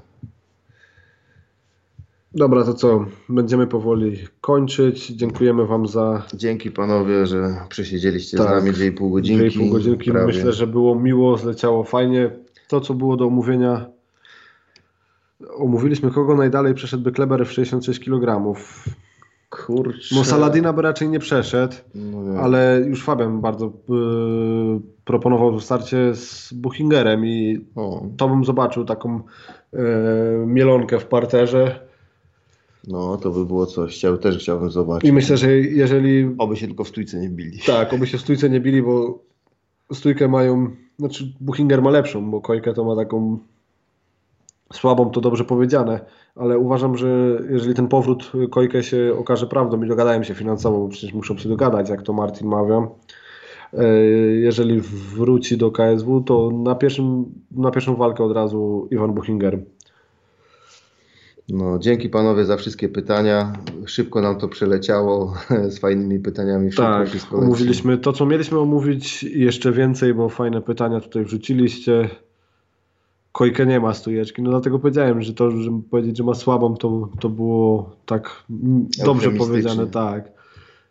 Mm, Zobaczymy się, w, znaczy zobaczymy, usłyszymy się w sobotę przy gali FEN 28.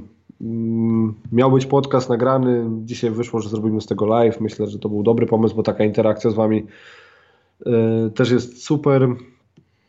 Także do następnego prowadziłem ja, Filip Błachut, a ze mną już niezmiennie trener Tomasz Jeruszka. Dzięki wszyscy, dzięki Silva, trzymajcie się, dzięki za pytania. Trzymaj się Karol, trzymaj się Rafał MMA Śląskim Okiem na Fabian. Mega Propsie Pany. Dzięki Rafał. i dzięki wszyscy, którzy Fabian do usłyszenia, trzymajcie się i dzięki jeszcze raz za to, że nas słuchaliście. Zostawcie łapkę w górę, jeżeli jeszcze tego nie zrobiliście.